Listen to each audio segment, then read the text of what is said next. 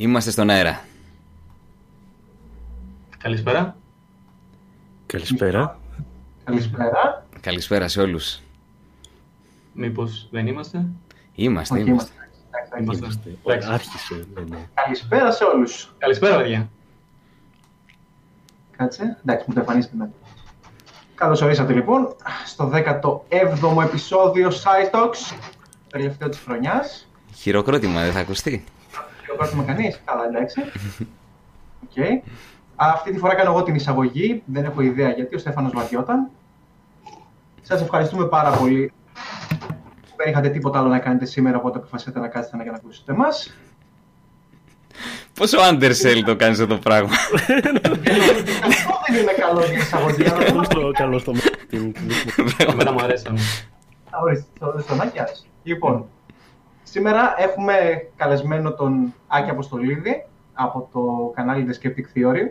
Γεια σου, Άκη. Χαίρετε, παιδιά. Γεια σου, Ράκη. Γεια σου, Άκη. Λοιπόν, καλά, πριν ξεκινήσουμε να κάνουμε μια πολύ μικρή, μικρή, ιολεκτικά μικρή εισαγωγή. Ο Άκης έχει τελειώσει ε, μηχανικός παραγωγής και διοίκησης στο Πανεπιστήμιο της Ξάνθης και οι περισσότεροι από εσάς τον ξέρετε από το κανάλι που έχει το The Skeptic Theory, στο οποίο αποφάσισε ότι ο σκοπός της ζωής του θα είναι να τρέχει, να γλιτώσει από αναμένους πυρσούς που θα τον Πολύ κυνηγάνε. σωστά. Πολύ ωραία το ξεκίνησες. Πολύ ωραία. Αχα. Είναι πολύ μικρό το βιογραφικό μου, δεν έχει κάτι άλλο αυτό. Τον είχαμε πρόσφατα τον Άκη στο Cytox Convention που έκανε μια πολύ ωραία ομιλία όπου είμαστε μαζεμένοι και όλα τα υπόλοιπα κανάλια τα οποία κάνουν επιστημονικά βίντεο στο YouTube. Και με αυτό να περάσουμε και στο, στα, πρώτα, στα πρώτα εισαγωγικά Να, θεματάκια. να πω κάτι, επειδή κάποιοι λένε για τον ήχο. Είναι σιγά ο ήχος, τον θέλετε λίγο πιο δυνατά; Δεν βλέπω κάτι. Κα, κάποιο, κάποιοι ανέφεραν κάτι για ήχο. Του στάμου ήταν Α. σιγά; Λέει λίγο πιο κοντά, να είναι λίγο πιο μακριά το μικρό. Ε, θα μιλάω λίγο πιο δυνατά απλά, εντάξει. Ωραία, σας δίνω μόνο λίγο εσάς. Okay. Ε, Άκη, είναι η πρώτη σου διαδικτυακή εμφάνιση σαν Είναι η πρόσωπο. πρώτη, έτσι δεν πρώτη είναι; δημόσια εμφάνιση. Είναι Ναι. Παρθενική εμφάνιση. θα Παρθενική, έλεγα. παρθενική. Ναι. Μου πήρατε την παρθενιά, παιδιά. Ναι. Ε, ωραία. Οπότε ε, τώρα ε, βλέπετε και το πρόσωπο πίσω από τη φωνή στο Skeptic Theory. Αυτά τα μούτρα είναι, παιδιά. Όσοι Ναι. κατεβεί στην ομιλία της Άκη. Όσοι είχατε την απορία, αυτός είμαι. Ναι. Okay. Και, Να πω ότι ναι. είμαι πολύ χαρούμενος που είμαι εδώ, παιδιά. Πάρα πολύ χαρούμενος. Γενικά ήμουν φαν δηλαδή και πριν κάνω το κανάλι της εκπομπής σας και είναι πολύ μεγάλη μου χαρά. Δηλαδή με τιμάει που είμαι δίπλα σας. και εμάς πιστεύω. Και Η εμάς. τιμή είναι όλη η δική μας, Άκη. Πολύ ωραία. Και μια και αναφερθήκαμε και στο convention, να πούμε και δύο λόγια γι' αυτό, γιατί ουσιαστικά είναι το πρώτο Cytox που κάναμε. Το, προ, το προηγούμενο το κάναμε λίγο πριν γίνει το convention, έτσι. Σωστά. Οπότε, ναι, για όσους μπορεί να μην είχαν δει τις 500.000 ανακοινώσεις που είχαμε βγάλει, το περασμένο Σεπτέμβριο είχαμε μία συγκέντρωση όλων των ε, κανάλων που κάνουν επιστημονικά βίντεο στο YouTube. Ήταν και ο Άκης, ήμασταν οι τρεις μας. Δεν θα αναφέρω όλη τη λίστα, αλλά όσα κανάλια ξέρετε ότι κάνουν επιστημονικά βίντεο ήταν στο, στο συγκεκριμένο convention. Είχαμε την ευκαιρία να δούμε και πολλούς από εσάς από κοντά, να απαντήσουμε σε απορίες. Έγινε λίγο χαμός με τον κόσμο, βέβαια. Δυστυχώς πολλά άτομα δεν κατάφεραν να μπουν. Να ζητήσουμε και από εδώ μια ακόμα συγγνώμη στα άτομα τα οποία έφαγαν την ταλαιπωρία, αλλά τελικά δεν κατάφεραν να μπουν μέσα. Εγώ προσωπικά πέρασα πάρα πολύ ωραία από όλο το, σε όλο το διήμερο. Ε, σκέψεις πάνω στο θέμα; Ε, ναι, ήταν φοβερή εμπειρία. Το να βλέπεις όλο αυτόν τον κόσμο να έρχεται και να κάνει αυτή την ουρά για να δεις στην ουσία μια επιστημονική εκδήλωση. Ε, είναι κάτι υπέροχο. Ήταν πάρα πολύ ωραίο και μου άρεσε εμένα που ήταν η πρώτη μου φορά να σου πω. Ε, Μου άρεσε πολύ πέρα Και αν από μπορείς, την- επανάλαβε λίγο γιατί σου έκανε μια διακοπή στην αρχή. Να, να, να. Λέω ότι εσείς το έχετε ξαναζήσει όλο αυτό, έχετε ξαναμιλήσει. Οπότε για μένα ήταν κάτι πολύ πρωτόγνωρο, ήταν εμπειρία ζωής. Μου άρεσε πάρα πολύ η επαφή με το κοινό, η επικοινωνία με το κοινό που είχαμε, όλοι αυτοί. Ήταν πολύ θερμό το κοινό, με το χειροκρότημά του, με το γέλιο του, τέλος πάντων υπήρχε μια επικοινωνία ωραία. Και επίσης μου άρεσε πολύ τα, το ότι γνώρισα πολλά άτομα από κοντά ε, στον χώρο του YouTube που δεν τους είχα ξαναγνωρίσει. Σας είχα γνωρίσει από άλλα events, αλλά είναι τα άλλα τα παιδιά τα οποία δεν τα γνώρισα και ήταν μια ε, πολύ ωραία εμπειρία. Είναι σαν να τα γνώρισα καιρό τα παιδιά. Αυτό μου άρεσε πάρα πολύ. Ήταν η πρώτη φορά που τους έβλεπα και ήταν λες και γνωριζόμασταν χρόνια από το σχολείο. Και απλά ξαναβρεθήκαμε και, είχα, και είπα, ξαναείπαμε τα νέα μας, ας πούμε. Ήταν πάρα πολύ ωραίο όλο αυτό. Δηλαδή ταιριάξαμε πάρα πολύ. Ήταν όλοι ένας και ένας τα παιδιά που κάναμε το, το event. Ωραία, και εγώ δεν έχω να πω κάτι διαφορετικό. Ε, πέρασα πάρα πολύ ωραία. Μόνο θετική όλη αυτή η εμπειρία. Χάρηκα πάρα πολύ που γνώρισα πολλά από τα παιδιά ε, που κάνουν κάτι παρόμοιο στο YouTube και τους είχα συναντήσει ποτέ από κοντά. Όπως για παράδειγμα ήταν ο Σταύρος ο Λοβερδής ε, ή ο Φώτης από το κανάλι Take to Me About It. Ε, εκτιμώ τη δουλειά όλων, είναι πάρα πολύ καλή. Χαίρομαι έτσι που το, το κάναμε αυτό το πράγμα. Και αυτό που θέλω να τονίσω λίγο εγώ περισσότερο είναι ότι μου άρεσε που στο κοινό υπήρχαν πάρα πολλά άτομα που ήταν μικρότερης ηλικίας αυτή τη φορά. Γιατί συνήθως έρχονται λίγο μεγαλύτεροι, έρχονται έτσι 20 με 25 εκεί παίζουν έτσι το μεγαλύτερο ποσοστό των ηλικιών που έρχεται τουλάχιστον στα event. Αλλά σε αυτό συγκεκριμένα υπήρχαν πολλοί μαθητές το οποίο εμένα μου φάνηκε τουλάχιστον ελπιδοφόρο ήταν πολύ ελπιδοφόρο και οι ερωτήσεις που κάνανε μετά εμένα με συνεπήραν, ας πούμε. Δεν περίμενα τώρα παιδιά 15 και 16 χρόνια να ρωτούν για την συνέστηση, για κάποια έτσι πιο περίπλοκα θέματα που εγώ στην τους. Ε, με ένοιαζε πότε θα βγω έξω, πότε θα παίξω μπάλα, ξέρεις, κάτι πιο απλοϊκά πράγματα. Και μου άρεσε πάρα πολύ αυτό. Ότι είχαν, κάνανε πολύ ωραίες ερωτήσεις. Πιάσαν δηλαδή το νόημα όλο αυτό. Και μπράβο τους. Ναι. Και, και νομίζω ότι αυτό που φαίνεται ξανά και ξανά ε, μέσα από αυτά τα event και από τα κανάλια κτλ. είναι ότι υπάρχει αυτό το κοινό στην Ελλάδα. Υπάρχουν τα παιδιά που ενδιαφέρονται και για επιστήμη και που έχουν τέτοιες ανησυχίες ε, και που ε, θέλουν να ασχοληθούν με αυτό το πράγμα. Απλά δεν είχαν κάπου να εκφραστούν. Οπότε είναι ωραίο τώρα που πια μπορούν να το κάνουν. Ναι, ναι, ενδεχομένως. Ναι. Να βρει κανένα πάτημα σε αυτό ας πούμε, και να μπορούν να εντρυφήσουν αυτόν τον κόσμο. Ναι το συγκεκριμένο νομίζω το έχουμε πει ξανά ότι το θέμα με τα, με τα επιστημονικά βίντεο είναι ότι πολλοί άνθρωποι μπορεί να είχαν ενδιαφέρον για την επιστήμη, απλά πλέον έχουν βρει κάποιο τρόπο να, να ταυτιστούν και με άλλους ανθρώπους που είχαν αυτή την, ε, αυτό το πάθος, ας πούμε. Ναι, για, να, για να δεις το ενδιαφέρον να οπτικοποιείται. Ε, ο λόγος που δεν γινόταν τόσο καιρό όλο αυτό, δεν υπήρχε ένα πάτημα, είναι ότι δεν πουλούσε πολύ επιστημονικά κατά τηλεόραση και γενικά η επιστήμη δεν πουλούσε τόσο πολύ. Δηλαδή, ο κόσμος δύσκολα θα το αγκαλιάσει όλο αυτό. Ναι, περίμενε η επιστήμη να έρθει ο Στάμος να το πουλήσει. Ο Στάμος, ο μην το γελάσει. Μην το γελάσει. Ναι. Εντάξει, μεγάλες παραγωγές στην Ελλάδα δεν θυμάμαι να υπήρχαν εκτός από το σύμπαν που αγάπησα, που ήταν το, το μόνο επιστημονικό. Δεν θα τα κάνω τα air quotes, okay, το μόνο επιστημονικό που υπήρχε μετά ήταν εξωτερικό. Ήταν το κόσμος, ήταν το Through the Wormhole και μετά τα επιστημονικά κανάλια τα οποία ήταν στο YouTube. Καλά, ακόμα δεν τα έχουμε αυτά. Απέχουμε πάρα πολύ. Έτσι. Όχι, σου λέω ότι η μόνη μορφή υλικού που μπορούσες να έχεις, που ήταν έστω και ελάχιστα επαγγελματική, ας πούμε, ήταν από το εξωτερικό. Δεν υπήρχε πουθενά ούτε κάποια προσέγγιση στην ελληνική γωνιά του διαδικτύου ή γενικά κάποια παραγωγή. Εκτός αν υπάρχει και δεν μου ενδιαφέρει. Εντάξει, υπάρχουν, υπήρχαν και υπάρχουν προσπάθειες, αλλά έχουμε ακόμα πολύ δρόμο γενικά. Ε, τουλάχιστον στο mainstream μέσο που είναι η τηλεόραση, δεν υπάρχει κάτι. Θα περίμενα να σου πω την αλήθεια, αλλά θα περίμενα να, να είχα δει με τηλεοπτικά κανάλια σε μορφή ντοκιμαντέρ για επιστήμη, για τεχνολογία. Και... Α, υπήρχε κάποια; Ω, δεν, δεν, δεν είχα υπόψη μου κάποια. Ξέρετε τι συμβαίνει, ρε παιδιά. Η τηλεόραση είναι πάρα πολύ συντηρητικό μέσο. Δηλαδή έχουν μάθει να λειτουργούν με έναν τρόπο και θέλουν να συνεχίσουν να κάνουν αυτό το οποίο κάνουν.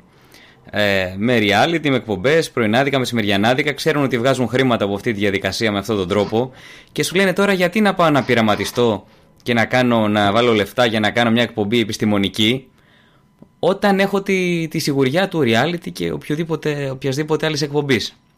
Οπότε δεν πειραματίζονται. Είναι εύκολη εκπομπή. Ε, είναι εύκολη ναι, ναι. εκπομπή, ακριβώς. Εύκολη εκπομπή και προβάλλουν και την εύκολη είδηση να πούνε, ας πούμε, ότι χώρισε ότι μια καινούργια σχέση έγινε κτλ. Το να πούνε σε κάποια επιστημονικά δεδομένα νομίζω ότι είναι κάτι δύσκολο. Οπότε αυτός που ο καναλάρχης θα προτιμήσει να κάνει το εύκολο. Δεν θα πει δύσκολο δηλαδή. Δεν διάλεξε το δύσκολο δρόμο. Το, το δύσκολο είναι και λίγο σχετικό. Τουλάχιστον σήμερα, εντάξει, δεν λέμε τώρα για πριν από 20-30 χρόνια, αλλά σήμερα το να, να πάρεις έναν επιστημονικό συνεργάτη και να έχεις έναν έστω medium ε, animator ή video editor, εντάξει, δεν είναι νομίζω ότι είναι κάτι τρελό. Θα μπορούσε να γίνει. Απλά νομίζω ότι πάει σε αυτό που λέει ο Παύλος, ότι ίσως δεν. Αλλά και πάλι, άμα κάνεις μια έρευνα σε, σε target συγκεκριμένα δημογραφικά, νομίζω ότι θα σου έδειχνε ότι ο κόσμος έχει ενδιαφέρον για τέτοιο υλικό. Δηλαδή, μου φαίνεται περίεργο που δεν έχει γίνει κάποια προσπάθεια. Ειδικά τα τελευταία χρόνια που φαίνεται ότι και τα επιστημονικά βίντεο παίρνουν τα πάνω τους. Το πείραμα στην ουσία το ανέλαβε το YouTube, όπως καταλαβαίνεις. Ε, και έτσι αποδείχθηκε τελικά ότι υπήρχε αυτός ο κόσμος, γιατί ούτε εμείς το ξέραμε ότι υπήρχε αυτός ο κόσμος που ενδιαφερόταν τόσο πολύ πια για την Άρα, επιστήμη. Ναι, Στέφανε, το YouTube περίμενε εμάς για να... Ε, παρακαλούμε, YouTube. Λοιπόν, μισό να- Ε, ένα άλλο θεματάκι που το έβαλε ο, ο φίλτατος ο Άκης, μιας και έχουμε και τις γιορτές, που οι περισσότεροι επιλέγουν σαν μορφή διασκέδασης. Τι επιλέγουν, Άκη; Τα καζίνο. Ε, Κάποιοι, όχι εμείς, εμείς είμαστε έξυπνοι. Εννοείται ότι και το κοινό μας είναι έξυπνο. Δεν πάει. Κάποιοι άλλοι όμως που πάνε, να πούμε για εκείνους, ας πούμε. Ε, να πούμε για τις διάφορες πλάνες οι οποίες γίνονται στα καζίνο. Γιατί έχω συνεπάρξει σε συζητήσεις που ο κόσμος πιστεύει ότι ξέρει στρατηγικές τι οποίες μπορεί να βγάλει λεφτά. Το οποίο είναι μια μεγάλη ψευδέστηση. Είναι μαθηματικά αποδεδειγμένο ότι είναι μια ψευδέστηση. Μιλάμε για τα παιχνίδια του καζίνου άμεσα. Δεν μιλάω τώρα για ποκέρας, μιλήσω τώρα για, τα, για blackjack, για όλα αυτά, ας πούμε. Το οποίο ο, υπάρχει πολύ πλάνη, είχε κάνει και επεισόδιο νομίζω πάνω σε αυτό. Η πλάνη του Τζογαδόρου. Στην οποία, ας πούμε, έχω ακούσει ότι υπάρχουν άνθρωποι που βλέπουν αν θα κάτσει μαύρο ή κόκκινο και λένε «Ε, κάτσε πολύ μαύρο τώρα, την άλλο θα το γυρίσει στο κόκκινο από εδώ και πέρα. Που η πιθανότητα είναι ακριβώς 50-50. Και επειδή είχα κάνει και πλάνες, είδα στα σχόλια ότι ο κόσμος δεν μπορεί να το αντιληφθεί αυτό, δεν μπορεί να το καταλάβει. Δηλαδή, ήταν ένα παλικάρι συγκεκριμένο, ο οποίος μου έγραφε κάτι βατά και άκου με εμένα, εγώ ξέρω και οι πιθανότητες είναι διαφορετικές κτλ. Και, και δεν μπορούσα από ένα σημείο και μετά. Λέω, εντάξει, OK, okay, τα αφήνουμε εκεί, δεν μπορώ να πιάσω κουβέντα, ας πούμε αυτό. Αλλά νομίζω ότι είναι ένα, σοβα... είναι ένα θεματάκι. Ποντάρονται πάρα πολλά λεφτά στα καζίνο. Α, Άκη, να σε διακόψω λίγο. Κάνει διακοπές. Ε, κα, κάνει διακοπές. Ε, θέλω να δεις μήπω ξεκίνησαν update τα Windows ξαφνικά. γιατί, γιατί μία ώρα που ήμασταν πριν, ε, πριν βγούμε ήσουν μια χαρά. Τώρα σαν να κατεβάζει κάποια δεδομένα και να σου τρώει λίγο όχι, τον όχι, bandwidth. όχι, δεν έχω, δεν έχω. Και δεν έχεις ανοιχτό YouTube βίντεο, ε; Δεν έχω τίποτα ανοιχτό, παιδιά, όχι. Στο μεταξύ τώρα που το είπαμε αυτό ήταν μια χαρά. ναι, ναι. Μόλις αρχίσει να εξηγεί. Μήπως είναι θέμα όχι, όχι. ευαισθησίας του μικρό. Σε ακούμε, βγαίνει, βγαίνει νόημα. Ε, απλά σαν η σύνδεση να χειροτερεύει σε κάποιες φάσεις. Εντάξει, μπορεί να... Εντάξει, θα το κοιτάξω. Μα τι ωραία κούπα είναι αυτή η στάμα που πίνεις καφέ. Δεν λες τι μπορώ να μιλήσεις με κυρίες και κύριοι. Η δικιά μου δεν σου αρέσει, Στέφανε. και ειδικά πάρα πολύ ωραία. μπράβο. Δεν κάτσεις και μιλάς, απλά πίνεις. Ωραία, συνέχισα εκεί. Λοιπόν, έλεγα λοιπόν ότι υπάρχουν πάρα πολλές πλάνες και ο κόσμος νομίζει ότι μπορεί να ξεγελάσει το καζίνο. Όλα αυτά όμως είναι μια ψευδέστηση. Δεν μπορεί να το ξεγελάσει το καζίνο, είναι καθαρά μικρά. Ε, ή τις προάλλες που είχα πάει και εγώ, γιατί πάω καμιά φορά έτσι και το χαβαλέ τελείως. Δεν είναι ότι το γάρω και. Μου λέει μια κυρία, Να, αυτό ρε παιδί μου, ε, πήρε πο- ε, τέτοιο, έχασαν πολύ λεφτά σε αυτό το μηχάνημα, έλα παίξε εδώ γιατί τώρα είναι ώρα να τα δώσει. Δεν λειτουργεί έτσι, δεν έχει τέτοια μνήμη, ας πούμε. Δεν είναι ότι πριν τα πήρα τώρα θα τα δω. Και όλοι οι άνθρωποι προσπαθούν να βρουν τρόπους και να πούνε: Κοίταξε, εγώ ξέρω. Οι άλλοι δεν ξέρουν, γι' αυτό χάνουν. Εγώ ξέρω, κοίταξε, θα πάω και θα κερδίσω. Και μιλάμε για ένα τεράστιο χάσιμο. Έτσι. Δηλαδή το expected value, δηλαδή το, ε, το αναμενόμενο κέρδος των παιχνιδιών των, από τα μηχανάκια, τα μπρουτάκια, είναι από 5 έως 15%, που είναι τεράστιο. Που να φανταστείτε ότι στη ρουλέτα είναι μόλις μείον 2,7%. Μείον; Μείον 2,7%. Το άλλο είναι μείον 5 με μείον 10%, κάπου εκεί πέρα. Ε, το οποίο είναι τεράστιο. Δηλαδή, μακροπρόθεσμα χάνεις από 5 10% των χρημάτων. Δεν γίνεται άμεσα αυτό, γι' αυτό ο κόσμος δεν το καταλαβαίνει. Δηλαδή, μπορεί να πάει μία φορά να σου πει: Εγώ κέρδισα τη μία φορά.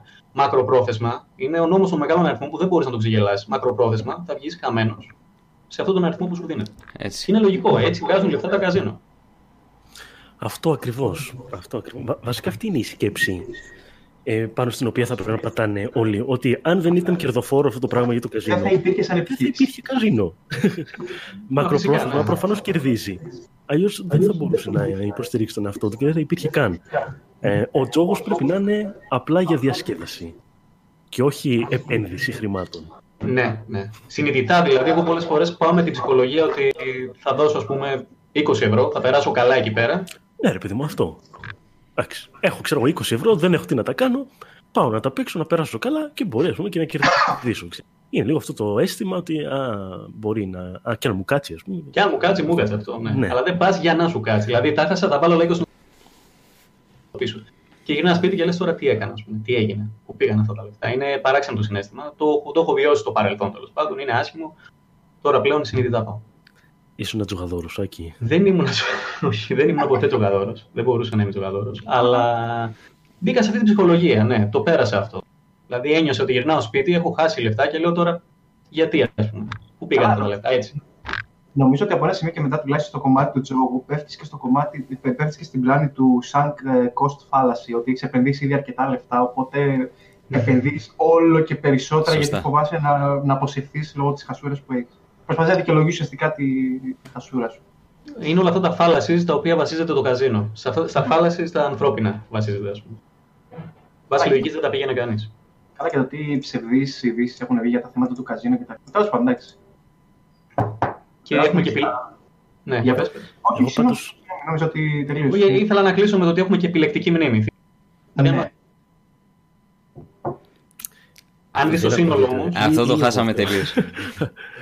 τελείω. Ναι, σε χάνουμε, Άκη. Δεν ξέρω τι Αυτό το συμβαίνει. χάσαμε. το τελευταίο. Γιατί; Μα λοιπόν, λέω για την επιλεκτική μνήμη ότι θυμόμαστε μόνο τις φορές που κερδίσαμε και δημιουργούμε μια διαστρεβλωμένη στατιστική εικόνα στο μυαλό μας. Και νομίζουμε ότι τις περισσότερες φορές έχουμε κερδίσει, απλά τις φορές που έχουμε κερδίσει. Ναι, όπως συμβαίνει και με πολλά, πολλές άλλες Χάσα, καταστάσεις. χάσαμε το ρήμα, αλλά υποθέτουμε. Καταλαβαίνεις αυτά τα συμφραζόμενα. Το Καταλαβαίνω. ρήμα είναι το πιο βασικό, ρε παιδιά. Δηλαδή, χωρίς ρήμα δεν ευσταθεί. Κάντε μια ακόμα και εκεί. λοιπόν, Λοιπόν, να περάσουμε στα... Να κάνουμε ένα segue στα επιστημονικά θέματα. Segway, ναι, κάνει το segway. Σταμό. Για κάντε στα μου. Αλλά εντάξει, οι περισσότεροι που βλέπετε, παρακολουθείτε το Facebook σε καθημερινή βάση, ειδήσεις περί, κατα, περί παγκόσμιων καταστροφών, ε, μετεωρητών που πέφτουν στη γη κτλ. Τους βλέπετε πολύ, πολύ συχνά και τις περισσότερες φορές και από μεγάλα μέσα, μην πω την πλειονότητα των φορών. Πρόσφατα είχε ένα, ένα- μια, μια τέτοια είδηση με ένα μετεωρίτη, ο οποίος ε, είχε προειδοποιήσει η NASA κιόλας ότι θα πε- πέσει στη γη το 2020, Παύλο. Το, παρακαλώ. το, το 22, το 22 υποτίθεται. Ε, Θέλω να, να σας διαβάσω μερικούς τίτλους που κυκλοφορούσαν τώρα πριν ένα μήνα. Έλεγε NASA, άνω κάτω τελεία, αστεροειδής θα χτυπήσει το, γη- τη γη το 2022 με ενέργεια όσο 15 πυρηνικές βόμβες. Άλλος, έτσι, συ- βεβαιότητα και είναι και NASA άνω κάτω τελεία που σημαίνει ανακοίνωση από τη NASA. Πάει, τελειώσαμε. Άλλο, NASA alert, πότε θα χτυπήσει τη γη ο τεράστιος αστεροειδής. Λοιπόν, εγώ αυτά τα πήρα είδηση όταν άρχισαν ε, σε Instagram και σε Facebook να μου έρχονται απανοτά μηνύματα που να μου λένε δεν θα πεις για αυτό τον αστεροειδή που θα πέσει στη γη και τι θα γίνει και ανησυχούμε και πες τι έγινε κτλ. Λοιπόν, το έψαξα το πράγμα ε, όσο μπορούσα τουλάχιστον και στην ESA και στην NASA. Δεν βρήκα πουθε, πουθενά καμία απολύτως ανακοίνωση της NASA σχετικά με αυτό το, υπο- το αντικείμενο.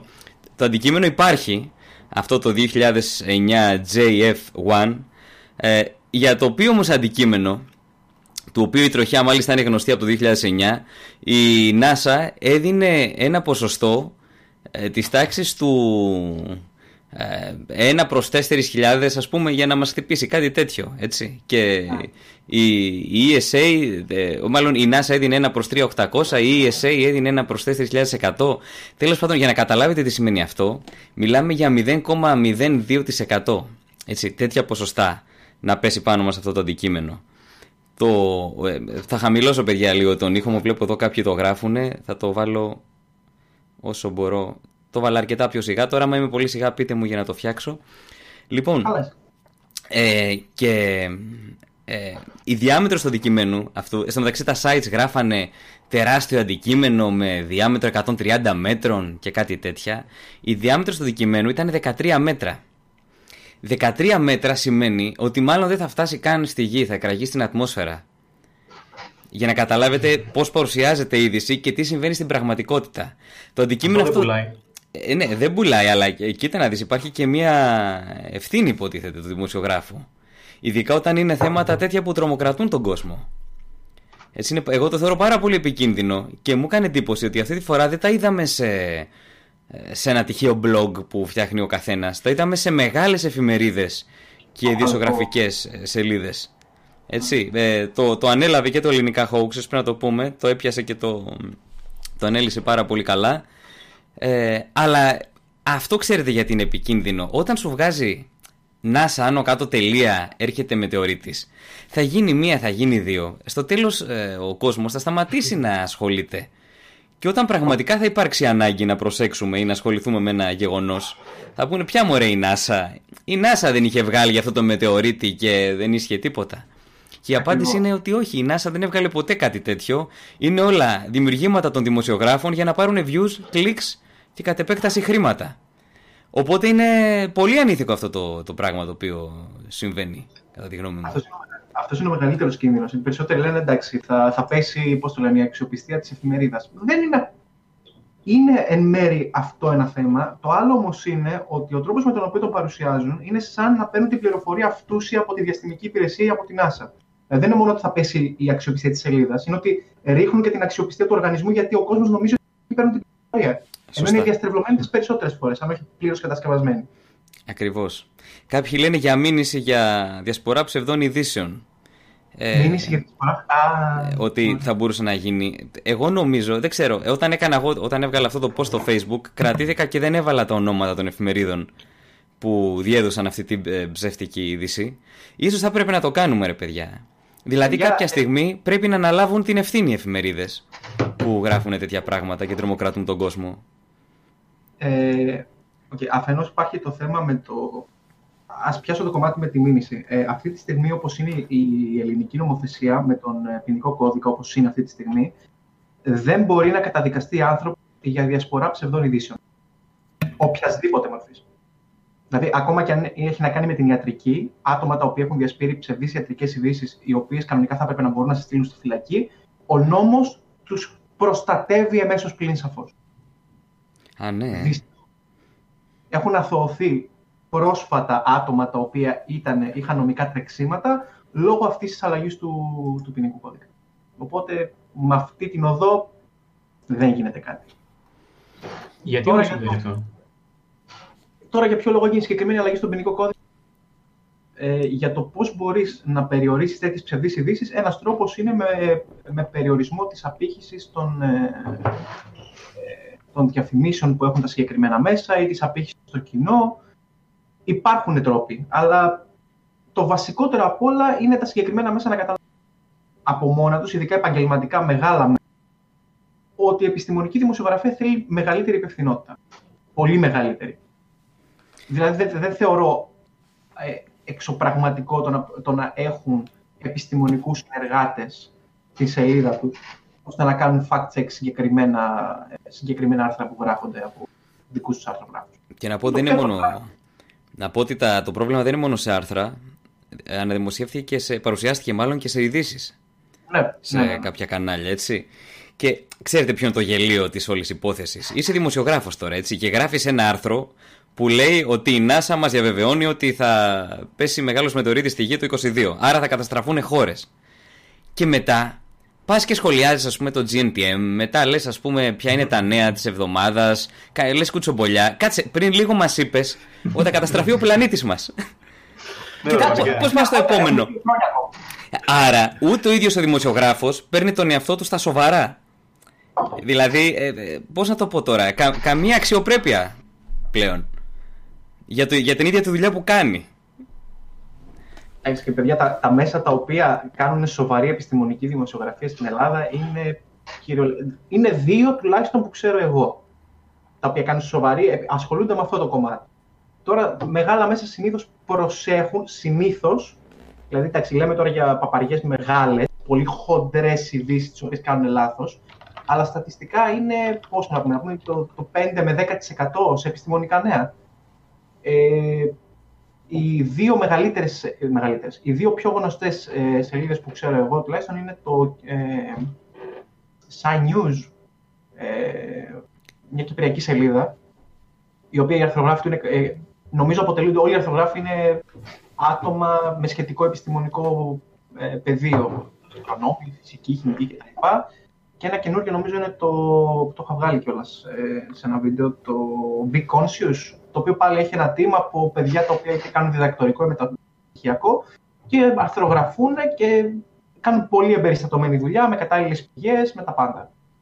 Θέλει και λίγο προσοχή από πλευρά του, του αναγνώστη, για, να, για να, το, να το πούμε και αυτό. Και η, η σελίδα φέρει τεράστια ευθύνη, αλλά και ο αναγνώστης πλέον φέρει ευθύνη. Όταν έχεις στο Google, στο διπλανό παράθυρο, από ένα σημείο και μετά ένα μέρος της ευθύνης ανήκει και σε σένα. Δεν μιλάμε για πολύ αναλυτική έρευνα, αλλά πέντε βασικά πράγματα μπορείς να τα ψάξεις στο, στο Google. Τουλάχιστον για να δεις αν έχει αναπαραχθεί αυτή η είδηση από κάποιο άλλο μεγάλο μέσο, σαν ψευδής ή αληθή. Ε, και ειδικά για, τα, για ό,τι έχει να κάνει με αστρονομία και διαστημικά νέα, ποτέ με ποτέ μην διαβάζετε άρθρα από κοινές εφημερίδες. Υπάρχουν πολλά ωραία διαστημικά sites, ειδικά στο εξωτερικό, όπως είναι το space.com, το Universe Today, εννοείται η NASA και η ESA, ε, και εκεί πραγματικά θα δείτε τι συμβαίνει. Δηλαδή, αν διαβάσετε ότι έρχεται μετεωρίτης να καταστρέψει τη γη και μπείτε σε αυτά τα sites και δεν υπάρχει στο πρωτοσέλιδο, σημαίνει ότι σας δουλεύουν, να το πούμε έτσι απλά. Εντάξει, δηλαδή, εγώ τουλάχιστον όσο θυμάμαι, ε, η γη πρέπει να έχει καταστραφεί 15 φορές με τόσα άρθρα που έχουν κυκλοφορήσει κατά καιρούς, έτσι. Το 2012 ήταν καταστραφεί η γη. Ναι, καλά. Ου. Εγώ θυμάμαι από το, από το 99 θυμάμαι να λένε ότι θα καταστραφεί η γη και τέτοια. Το 2012 έχει γίνει της τρελής, το θυμάμαι ακόμα και εγώ, ας πούμε. Ναι, ναι. Νομίζω να κάνει και ταινία, έτσι, 2012. Ναι, ναι. Σωστά, σωστά.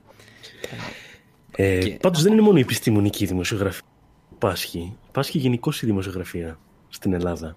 Ναι. Για, ναι, ναι. Ε, ε, εφόσον εμπεριέχεται και η επιστημονική μέσα σε αυτό, ε, την παίρνει η μπάλα. Απλά νομίζω ότι τα αίτια είναι πολύ βαθύτερα από ότι δεν είναι αρκετά εξειδικευμένοι οι δημοσιογράφοι. Που είναι ένα πρόβλημα και αυτό. Το Ναι. ότι συνήθως γράφουν για την επιστήμη άτομα τα οποία δεν έχουν σχέση με την επιστήμη. Ε, δεν ξέρουν πώς λειτουργεί η επιστήμη. Διαφωνήστε μου. Όχι, δεν διαφωνώ. Ε, ότι δεν έχουν σχέση με την επιστήμη διαφωνώ. Το, το δεύτερο που είπες συμφωνώ απολύτως. Εντάξει. Ε, Για ένα άτομο δεν έχει μπει καν στη διαδικασία να, να, να διαβάσει για βασικές έννοιες, τότε προφανώς δεν έχει κανένα, καμία θέση να γράφει για επιστημονικά θέματα. Αλλά δεν είναι απαραίτητο ότι ένας αρθρογράφος πρέπει να έχει επιστημονικό training, πρέπει να έχει πάει σε κάποια συγκεκριμένη σχολή θετικών επιστήμων. Η... Αυτό, αυτό εννοώ.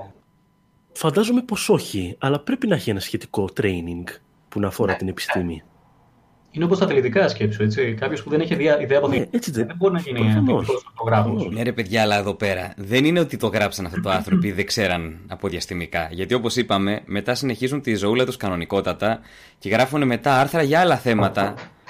Όχι σαν να είναι να τελειώσει ο κόσμος σε λίγες ημέρες. Έτσι, που σημαίνει ότι ξέρουν εκείνη την ώρα ότι γράφουν ψέματα. Και ο λόγος είναι πιο βαθύς. Είναι αυτό που λέει ο Στέφανος, είναι αλήθεια. Έχει να κάνει και με τις εργασιακές συνθήκες. Ότι τους λένε γράψε 15 άρθρα τη μέρα και αν φέρεις πιο πολλά views, προφανώς θα πάρεις ένα ξεροκόμματο παραπάνω. Και αναγκάζονται να μπαίνουν σε τέτοιες διαδικασίες. Αυτό είναι. Έτσι, αυτό είναι. Οπότε φέρε μου views. Και φέρε μου views πάση θυσία. Δεν με νοιάζει πώς θα μου τα φέρεις, αλλά φέρτα μου. Τελικά αυτό γίνεται. Είναι marketing, παιδιά. Το marketing είναι πάνω απ' όλα. Δηλαδή, εφόσον πουλάει κάτι, θα επιδιώξουν να το κάνουν. Το μεγαλύτερο πρόβλημα στη δημοσιογραφία στην Ελλάδα αυτή τη στιγμή είναι αυτό. Ειδικά μετά την, μετά την, ε, το 2008 που υπήρχε το μεγάλο το, το θέμα, ε, ε, οι εταιρείες άρχισαν να παίρνουν την, την κατιούσα, κυρίως επειδή τα περισσότερα μέσα πλέον ήταν διαδικτυακά. Και για να επιβιώσουν πλέον στη διαδικτυακή εποχή, θέλουν συνεχώς engagement μέσω των social media. Λένε, γι' αυτό βλέπετε και κάποιες σελίδες να ανεβάζουν τα άρθρα. Το οποίο είναι εξωπραγματικό, δεν γίνεται. Εκ των πραγμάτων. Οπότε τι γίνεται, τις περισσότερες φορές κάποια site κάνανε copy-paste ε, κείμενα από μέσα στο εξωτερικό, όπως το Daily News, νο- ε, ε, αν θυμάμαι καλά, κάποια τα οποία βγάζουν συνεχώς tabloid ειδήσεις με εντυπωσιακούς τίτλους για να τραβάνε views. Δεν προλαβαίναν να κάνουν κατάλληλη έρευνα στο αν η η είδηση ήταν πραγματική ή όχι και είχε γεμίσει το διαδίκτυο με ψευδείς ειδήσεις. Υπάρχουν βέβαια ε, υπάρχουν ε, μέσα το δημοσιογραφίες που λέγεται slow journalism, ε, αργή δημοσιογραφία. Ουσιαστικά δεν δημοσιεύουν συνέχεια, δημοσιεύουν συγκεκριμένα άρθρα τα οποία έχουν πολύ καλή έρευνα από πίσω, αλλά το μοντέλο τους στο οικονομικό είναι συνδρομητικό. Αυτό. Δεν έχουν διαφημίσεις, κάνεις Αυτό είναι το subscription και έχουν τη Αυτό είναι το δυνατότητα. θέμα. Όσο το μοντέλο των εσόδων σε αυτές τις σελίδες είναι το διαφημιστικό, Ναι. νομίζω ε, αναπόφευκτα καταλήγουν σε αυτό το sensationalism Ναι. Για να τραβήξουν κλικ, για να τραβήξουν τον κόσμο στη σελίδα. Γιατί αλλιώς δεν είναι βιώσιμο. Ναι, πρέπει Ε, να οπότε- βγάλεις συνεχικό. Ναι, οπότε ίσως αν αρχίζουν να... Γιατί παλιότερα αγόραζες την εφημερίδα, ενώ τώρα μπαίνεις δωρεάν ας πούμε, στο ίντερνετ ε, για να διαβάσεις τις ειδήσεις. Ίσως αν αλλάξεις το μοντέλο και πάνε πιο πολλές ιδιοσιογραφικές σελίδες σε αυτό το συνδρομητικό, ίσως τότε να δούμε και όντως αλλαγή στην ποιότητα της δημοσιογραφίας. Απλά εδώ πέρα πας ότι καταλαβαίνω για ποιο λόγο συμβαίνει, δεν δικαιολογώ το γεγονός ότι συμβαίνει. Όχι σε καμία περίπτωση. Εντάξει, δεν το συζητάμε. Ναι. Μιλάμε τώρα για ένα έτσι λίγο ανώτερο επίπεδο. το, το επόμενο στάδιο ναι. τέλος πάντων σκέψης. Δεν είναι και νομοτέλεια όμως, Στέφανο, ότι επειδή είναι οι διαφημίσεις θα έπρεπε να ρίχνουν τόσο το επίπεδό τους. Θα μπορούσε ένα site να κάνει ένα καλό όνομα, ώστε να μπαίνει όλος ο κόσμος μέσα εκεί, ξέροντας ότι θα ενημερωθεί σωστά. Ε, εξάλλου, ε, διαφημίσεις έχουμε και στα δικά μας βίντεο, αλλά προφανώς δεν θα κάνουμε βίντεο για το GNTM, που ξέρουμε ότι τραβάει πιο πολύ επειδή τραβάει. Ε, παίρνει συνειδητά μια απόφαση. Ε; Α, ετοίμαζες σχετικό βίντεο. Συγγνώμη, συγγνώμη. Θέλω να πω, προσπαθούμε να κρατήσουμε ένα επίπεδο ακριβώς επειδή θέλουμε ο κόσμος που μας βλέπει να μείνει ικανοποιημένος από αυτό το επίπεδο. Έτσι και τα ιδιοσιογραφικά sites αυτό θα πρέπει να έχουν ως στόχο. Να έχεις ένα σταθερό αναγνωστικό κοινό που είναι πολύ πιο σημαντικό κοινό και ουσιαστικό κοινό από αυτόν που θα δει ένα άρθρο σου και δεν θα ξαναμπεί ποτέ στο site σου. Έτσι. Συμφωνώ απόλυτα. Αλλά σκέψτε ότι και ο ανταγωνισμός σε αυτά τα site είναι πολύ μεγαλύτερος από ας πούμε, τα κανάλια στο Είναι, ναι, ναι, ναι, σφάζονται. Έχεις δίκιο σε αυτό που λες. Εδώ πέρα μετά πηγαίνεις σε αυτό που είπαμε πριν για την, ε, για την ευθύνη του αναγνώστη. Δηλαδή, αν εσύ κάνεις πολύ καλή δημοσιογραφική δουλειά, επιστημονική ή οποιοδήποτε άλλο είδους, αλλά το κοινό θέλει εντός πολλών εισαγωγικών αυτή η λέξη σαβούρα. Δηλαδή κάτι το οποίο θα, είναι σε, σε, θα, θα του προκαλεί απλά την προσοχή, θα έχει ενδιαφέρον, αλλά να μην είναι απαραίτητα κάποιο θέμα το οποίο θα έχει μεγαλύτερο ενδιαφέρον επιστημονικό, τεχνολογικό, οικονομικό, πολιτικό, το οτιδήποτε, τότε όση δουλειά και να κάνεις δεν έχει σημασία. Θα σε φάει ανταγωνισμός γιατί ο κόσμος θέλει διαφορετικού τύπου ειδήσεις. Οπότε πάει και λίγο στην ευθύνη που έχει ο, ο αναγνώστης, ο ακροατής, οποιοδήποτε. Ε, να σας πω άλλα δύο γρήγορα θεματάκια. Πάνω στο ίδιο θέμα. Πάλι κακή, κακή δημοσιογραφία. να μείνουμε, κακή επιστημονική δημοσιογραφία. Ε, το ένα είναι αυτό σχετικά με την ε, υποτιθέμενη, την, την τρύπ, μαύρη τρύπα αυτή που ανακαλύφθηκε, που οι τίτλοι έγραφαν, ανακαλύφθηκε λέει τερατώδης μαύρη τρύπα, τεράστια που δεν θα έπρεπε να υπάρχει. Και κοιτάς, ε, διαβάζεις το άρθρο και λέει ποια είναι η μάζα της μαύρης τρύπας, είναι 70 ηλιακές μάζες. Και λένε γιγάντια, η πιο μεγάλη που είχε ανακαλυφθεί, γράφανε κάποια sites και κάτι τέτοια. 70 ηλιακές μάζες είναι ένα μικρό νούμερο για μαύρη τρύπα. Α πούμε, η μαύρη τρύπα στο κέντρο του γαλαξία μας είναι 4 εκατομμύρια ηλιακές μάζες και έχουμε ανακαλύψει και μαύρες τρύπες που είναι δισεκατομμύρια ηλιακές μάζες. Ε, αυτό το οποίο παρανόησαν είναι ότι για μικρή μαύρη τρύπα είναι μεγάλη. Υπάρχουν πολλοί ε, τύποι μαύρων τρυπών ε, και ξέρουμε ότι δημιουργούνται όταν ένα μεγάλο άστρο φτάνει στο τέλος ζωής του, έτσι. Οπότε, μία μαύρη τρύπα που δημιουργείται με αυτόν τον τρόπο, με το θάνατο ενός μεγάλου άστρου, έχει μάζα συνήθως από 5 μέχρι 20 λέμε ηλιακές μάζες. Για να αποκτήσει μεγαλύτερη μάζα, χρειάζονται πάρα πολλά άστρα, χρειάζεται πάρα πολύ ύλη να συνενωθεί και ούτω καθεξής. Ε, το, η συγκεκριμένη μαύρη τρύπα λοιπόν είχε ένα νούμερο έτσι μάζας, ας πούμε μια τιμή μάζας, η οποία ε, ήταν μεγάλη για, για μια μικρή μαύρη τρύπα, μια στρική μαύρη τρύπα, αλλά πολύ μικρή για μια μεσαία ή για μια γιγάντια όπως είναι αυτή στο κέντρο του γαλαξία μας. Αλλά ήταν κάπου ανάμεσα. Και μάλιστα η επικρατέστερη υπόθεση είναι είτε ότι απορρόφησε ένα άλλο άστρο, αυτή η μαύρη τρύπα, και έτσι έγινε πιο μεγάλη, ή ότι συνενώθηκαν δύο άλλες. Δύο μικρές συνενώθηκαν και κάνανε μια λίγο μεγαλύτερη, έτσι. Ε, αλλά έπρεπε να δείτε τους τίτλους ε, πραγματικά των sites που λέγανε η μεγαλύτερη μαύρη τρύπα. Άφωνοι έχουν μείνει οι επιστήμονες.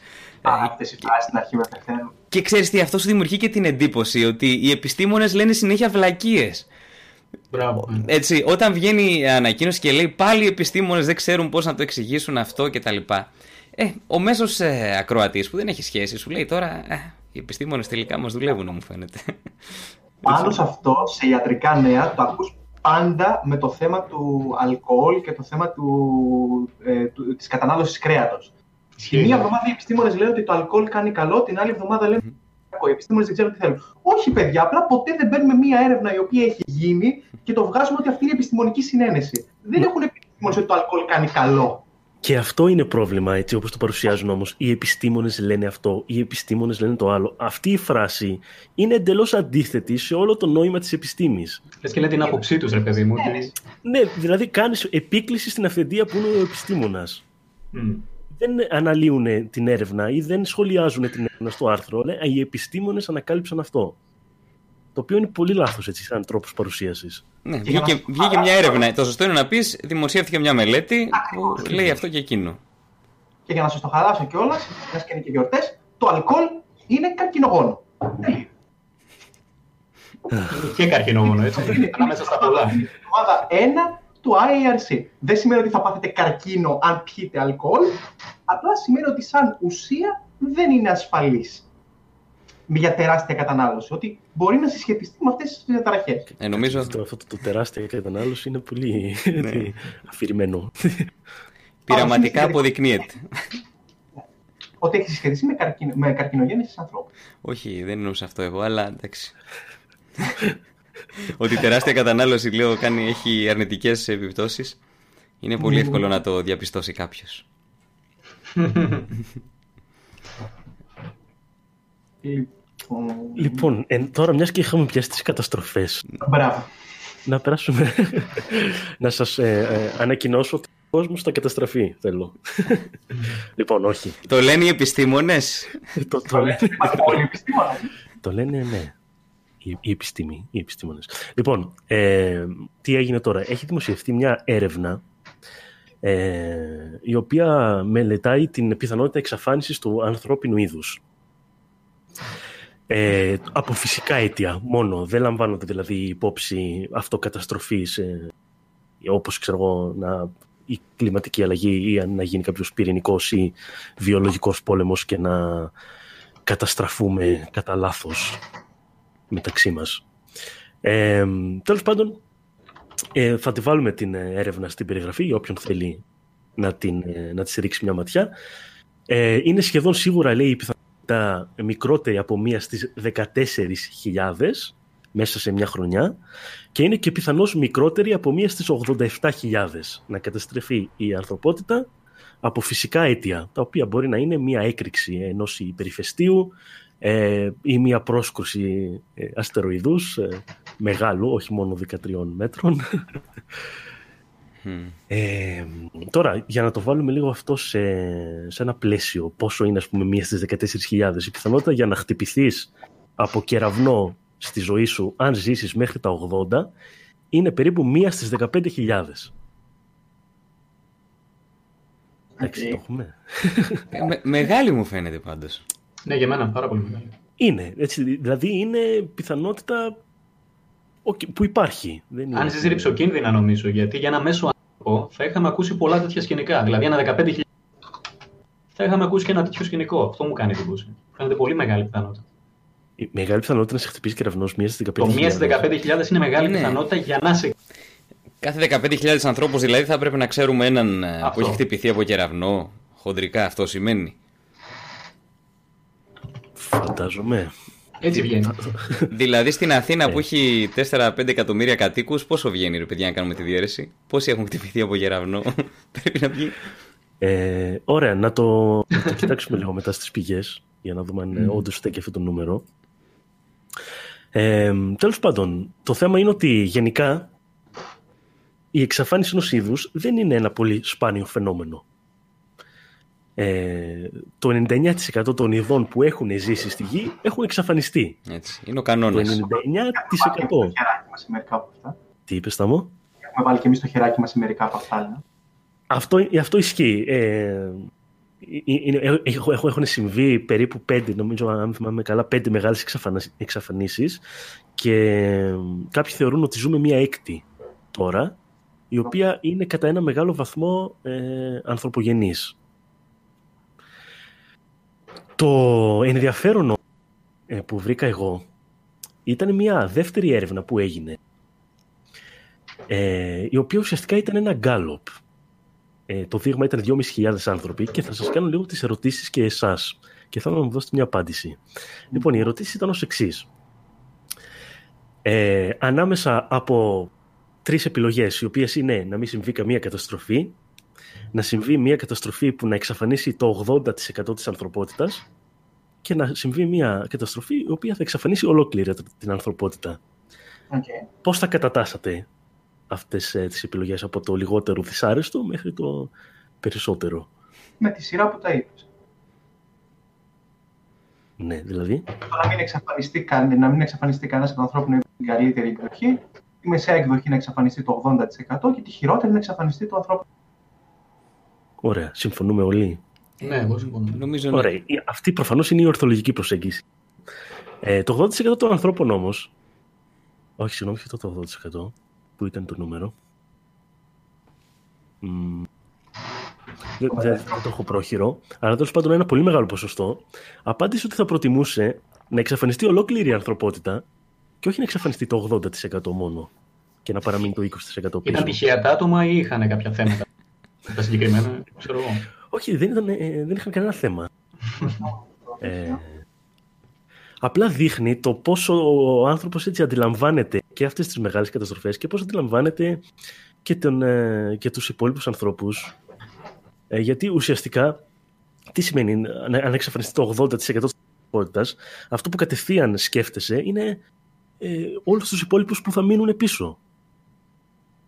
Ε, το άλλο ενδιαφέρον στην έρευνα που λες είναι ότι όταν τους το ρώτησαν το ίδιο πράγμα για, ε, για ζώα, για ζέβρες αν θυμάμαι καλά, οι απαντήσεις ήταν συμμετρικές. Δηλαδή θεωρούσαν ότι το, το καλύτερο σενάριο ήταν να εξαφανιστεί μόνο το 80% αλλά να επιβιώσει το 20%. Και Ναι. το χειρότερο σενάριο ήταν να, να εξαφανιστούν το συζήτημα. Από ό,τι φαίνεται οι άνθρωποι δεν έχουμε τεράστιο πρόβλημα με την εμφάνιση του δικού μας είδους, το οποίο είναι ενδιαφέρον. Γιατί εγώ την αιτιολόγηση δεν την κατάλαβα. Ε, Ποιο, ποιο είναι το. Γιατί είναι καλύτερα να εξαφανιστεί εντελώς το είδος από το να επιβιώσει έστω και με λίγους; Ποια είναι η εξήγηση που δίναν δηλαδή; Γιατί νομίζω ότι ο καθένας έβαζε το, ε, τον εαυτό του στη θέση ενός ανθρώπου που θα έμενε πίσω. Και, εν- ενώ έχει εξεφα- εξαφανιστεί το 80% των ανθρώπων που γνωρίζει, το 80% της ανθρωπότητας. Και δεν θα ήθελε κανένας να βρεθεί σε αυτή τη θέση. Οπότε σου λέει ότι θα προτιμούσα να εξαφανιστούμε όλοι και να μην υπάρχει τίποτα, παρά να βιώσω αυτό το πράγμα. Μνησικακία στο έπακρο. Όχι, δεν είναι Αν δεν μνησικακία. πεθάνουν, πεθάνουν όλοι. Ε, Είναι. Τον λυπάμαι αυτόν που θα μείνει, οπότε να το σκοτώσω και αυτό για να μην στεναχωριέται. Κάπως έτσι δεν είναι. Όχι, είναι να μην ζήσει αυτός και να πεθάνω εγώ. Πολύ αυτή η προσέγγιση. Α, ακόμα χειρότερο τότε. Τότε αυτό είναι. Ναι, ναι. Εγώ είναι- να πεθάνω και οι άλλοι να μείνουν. Όχι, να πεθάνω. Όχι ρε παιδιά, όχι. Αυτό είναι ακόμα βλέπ- χειρότερη Το βλέπετε ερμηνεία. λάθος νομίζω. Για πες. Δεν είναι μνησικακία, ούτε είναι μικροπρέπεια. το, τι, δεν- θα πεθάνω εγώ και θα πεθάνουν οι υπόλοιποι. ε, είναι, είναι αυτό, δηλαδή, εσύ δεν, δεν σε φοβίζει αυτή η ιδέα ότι θα μείνεις ε, πίσω ενώ ε- έχει εξαφανιστεί το 80% της ανθρωπότητας; Ρωτάς εμένα προσωπικά, όχι. Ναι, σένα προσωπικά, σαν άνθρωπο, έτσι. Όχι. θα έπρεπε να σε φοβίζει όμως. Στάμω. Ε, Είναι ένα ακραία θλιβερό και τραγικό γεγονός. Αλλά, είναι, είναι- είναι. αλλά, αλλά το άλλο ε, έχει επιπλέον το γεγονός ότι θα φανιστεί και το είδος σου. Δηλαδή είναι ακόμα πιο ακραία θλιβερό. Ναι, αυτό ακριβώς. είναι. Πώς να σου το πω. Τόσα, τόσα Είναι. δισεκατομμύρια χρόνια εξέλιξη. Δεν θα, θα βγάλω σημαίακια και θα πω wow, εξαφανίστηκε 80% του είδους. Αλλά από το να εξαφανιστούν όλοι, προτιμώ να μείνουν κάποιοι. Δεν είναι άμα θα είμαι εγώ ή άμα θα είναι κάποιος άλλος. Αλλά Καλά, άμα ξέρω ότι η άλλη έτσι. επιλογή ήταν να εξαφανιστούν όλοι, θα αισθανθώ καλύτερα που έχουν μείνει κάποιοι. Προφανώς δεν το Πάντως- συζητάω. Ε, η σωστή άποψη, η σωστή τέλος πάντων, η ορθολογική άποψη αυτή είναι. Απλά δείχνει το πόσο ο άνθρωπος δυσκολεύεται λίγο να δει την μεγάλη εικόνα. Α, Ότι, οκ, μπορεί να πεθάνω, ας πούμε, εγώ ή να πεθάνει το 80% των αγαπημένων μου, αλλά θα επιβιώσει η ανθρωπότητα. Δεν μας πολύ ενδιαφέρει αυτό, τελικά. Ναι, οκ, δεν σε ενδιαφέρει. Αλλά γιατί να προτιμήσεις να αφανιστούν όλοι; Αυτό είναι που εμένα με. Πες ότι δεν σε ενδιαφέρει τι θα γίνει αφού το πεθάνεις εσύ. Αυτό είναι μια άποψη που έχουν κάποιοι. Δεν με νοιάζει τι θα γίνει μετά. Γιατί να θες να πατήσεις το κουμπί να τους αφανίσει όλους ανάμεσα στις δύο επιλογές; Δεν μπορώ να μπω καθόλου στην ψυχολογία. Γιατί φοβούνται ότι θα είναι ένας από αυτούς που επιβίωσαν; Αυτό φοβούνται. Τι, δεν είναι φόβο αυτό. Αυτό Αυτό είναι- να μην επιβιώσουν είναι Αυτό είναι χειρότερο. Οι τυχεροί δηλαδή που θα επιβιώσουν. Ναι, αυτό ακριβώς. Όπα, συγγνώμη, συγγνώμη. Άρα το. Είναι, είναι όντως χειρότερο το να μην επιβιώσουν από το να επιβιώσουν ε, ενώ έχει εξαφανιστεί το 80%. Θα ήταν όντως ένα χειρότερο σενάριο. το να μην επιβιώσουν. Ναι. Ε, ναι, ρε, εσύ, αν είχες την επιλογή, εσύ θα υπήρχε περίπτωση να διαλέξεις να μην επιβιώσεις; Εξελικτικά δείχνει ότι έχεις κάποιο πρόβλημα άμα, άμα σε- δεν σε πειράζει να εξαφανιστείς. Όλοι οι άνθρωποι. Δεν ξέρω όλοι- εγώ αν θα το άντεχα, δηλαδή οι 8 στους 10 γνωστούς φίλου ε, και γενείς μου να εξαφανιζόταν πίσω. Προφανώς, αλλά ενστικτοδός η ανάγκη σου είναι να επιβιώσει. Δεν το λέω πώς θα το δεις συναισθηματικά εκείνη τη στιγμή, αλλά η, η τάση σου, ρε παιδί μου, είναι να προσπαθήσει να, να επιμηκύνεις τη ζωή σου όσο περισσότερο. Καλά, ξεκάθαρα. Μα δεν μιλάμε όμως τώρα βάσει ενστικτή. Μιλάμε Κάτσε γιατί έκανες διακοπές, Στεφανική. Και εσεί έχετε διακοπές, έτσι, δεν έχω Ναι, μόνο. Από, από ό,τι διάβασα, όλοι μας έχουμε διακοπές. Ωραία, ωραία, εντάξει. Και εγώ Ωραία. κάνω, και εγώ κάνω διακοπές. Ε, για σένα δεν είδα, αλλά για μένα το είδα σε κάποια φάση στο chat ότι είπανε για διακοπή τον ήχο. Άρα μπορεί να φταίει το Discord, ε. Γιατί είμαι ο μόνος που δεν έχω ήχο από Discord. Πάντως, ε, δεν, είναι, είναι προφανές ότι σε, σε, σε ένα τέτοιο σενάριο θα έχει κατακόρυφη αύξηση στη, στα περιστατικά κατάθλιψης. Έτσι, λογικότατο. Ε, ναι, ρε παιδιά, τραγωδία είναι τώρα. Τι λέμε. Αλλά Τραγωδία. είναι. είναι σίγουρα καλύτερο από το να εξαφανιστεί όλο το είδος. Και το λέμε αυτό από τη δική μας οπτική γωνία ως μέλη του είδους. Δεν είναι τραγικό στο πλαίσιο του πλανήτη, είναι τραγικό στο πλαίσιο της δικής μας ομάδας. Στο μεταξύ υπήρξαν τέτοια περιστατικά στην ιστορία της ανθρωπότητας. Όχι για την ανθρωπότητα σαν σύνολο, αλλά ήταν απομονωμένες οι κοινωνίες έτσι κι αλλιώς, οπότε είναι σαν να λέμε. Ε, σαν την ανθρωπότητα στο σύνολο. Α πούμε, όταν στην Ευρώπη βλέπεις ότι από την πανούκλα πέθανε το 1 τρίτο του πληθυσμού, που είναι τεράστιο ποσοστό, ε, το 1 τρίτο του πληθυσμού, είναι, είναι συγκρίσιμο με αυτό που συζητάμε. Σίγουρα. Ε, τραγικά χρόνια, αλλά τελικά ε, τα ένστικτα τους βοήθησαν να προχωρήσουν μπροστά. Έτσι. Νομίζω τελικά, δηλαδή σε τέτοιες κρίσεις, τα ένστικτα βγαίνουν μπροστά και σου λένε ε, να, να συνεχίσεις να υπάρχεις. Εδώ βλέπεις ότι πολλές φορές ακόμα και άνθρωποι με βαριά κατάθλιψη που κάνουν απόπειρες αυτοκτονίας, αντιδρά ο οργανισμός ε, πολλές φορές και τους κρατάει στη ζωή. Ε, Η θυμηθείτε ανυπαρξία είναι από τους μεγαλύτερους φόβους νομίζω που έχει ο άνθρωπος. Το να μην υπάρχω, το ότι αυτά που σκέφτομαι τώρα, αυτά που έχω δημιουργήσει τώρα, δεν θα υπάρχουν, θα καταστραφούν, θα είμαι ένα τίποτα. Δηλαδή, πάρα πολύ δύσκολο να το αντιληφθείς όλο αυτό και νομίζω ότι έχεις τάσεις εσωτερικά που σε οθούν στο να μην πας στην ανυπαρξία, ας πούμε. Σίγουρα. Σωστά. Και αυτό και μια, ναι, και μία από τις μεγαλύτερες ε, προσπάθειες που έχουμε κάνει, παιδί μου, να προσπαθήσουμε να βελτιώσουμε την υγεία μας, τη ζωή μας κτλ. Μας έχουν πει ότι πιάσαμε λίγο, λίγο βαρύ θέμα, αλλά να πάμε σε κάτι πιο Ναι, ναι, ήθελα να το πω κι εγώ, αλλά. Τι νοείται, είναι κλασικό χριστουγεννιάτικο. Είναι... Καλά, Χριστούγεννα. και μαζί με άλλα ευχάριστα νέα, ο Μπέτελτζου θα γίνει supernova και θα πεθάνετε όλοι. Γεια χαρά. Merry Christmas. Έτσι. Άλλο ένα πράγμα που αναπαράγεται αυτές τις μέρες και Mm. είναι και αυτό επικίνδυνος Άρα, τρόπος που αναπαράγεται. Μια και συζητάμε για ορθολογισμό και τα λοιπά, για το πώς το βλέπουμε, ρε παιδί μου, ένα θέμα όπως ο θάνατος. Βάλει ένα ωραίο θέμα ο Άκης που λέει αν θα πρέπει να είμαστε τελείως ορθολογιστές ή μας βοηθάει μερικές φορές το να παραμυθιάζουμε εντός εισαγωγικών τον εαυτό μας. Δηλαδή να δίνουμε την πιο, από ό,τι κατάλαβα τουλάχιστον, να δίνουμε την πιο ωρεοποιημένη εικόνα της πραγματικότητας, ακόμα και αν δεν ισχύει. Το προσέξει καλά. Το προσέχει καλά, ναι. Κοίταξα, είχα κάνει ένα επεισόδιο που λέει πόσο ατελής είναι ο ανθρώπινος εγκέφαλος. Και είχα βάλει σε ένα σημείο και λέω ότι θα έπρεπε να αποτάξουμε τελείως τον ορθολογισμό, τον παραμυθένιο κόσμο που κρύβουμε μέσα μας, το μαγικό. Και πολλοί σταθήκανε σε αυτό στα σχόλια και είπαν ότι πρέπει να το κάνω επεισόδιο, ας πούμε, πρέπει να το αναλύσω περισσότερο. Και προτίμησα να το συζητήσουμε εδώ, όλοι μαζί, ας πούμε αυτό. Είναι ένα πολύ ωραίο θέμα, πάρα πολύ ωραίο θέμα, που έχει να κάνει με τη φιλοσοφία πιο πολύ. Και θέλω να ρωτήσω το εξής. Εσείς τι πιστεύετε. Ε, να σας δώσω ένα συγκεκριμένο παράδειγμα. Μπορούμε να δούμε τον νυχτερινό. Μ' ακούτε; Ε, το, το, το τι πιστεύετε ακούσαμε και μετά νοικόκλεισε το στόμα. γιατί ρε παιδιά, γιατί λοιπόν. Τι πιστεύετε; Ε, λέω, ας πούμε, βλέπετε τον νυχτερινό ουρανό, έτσι.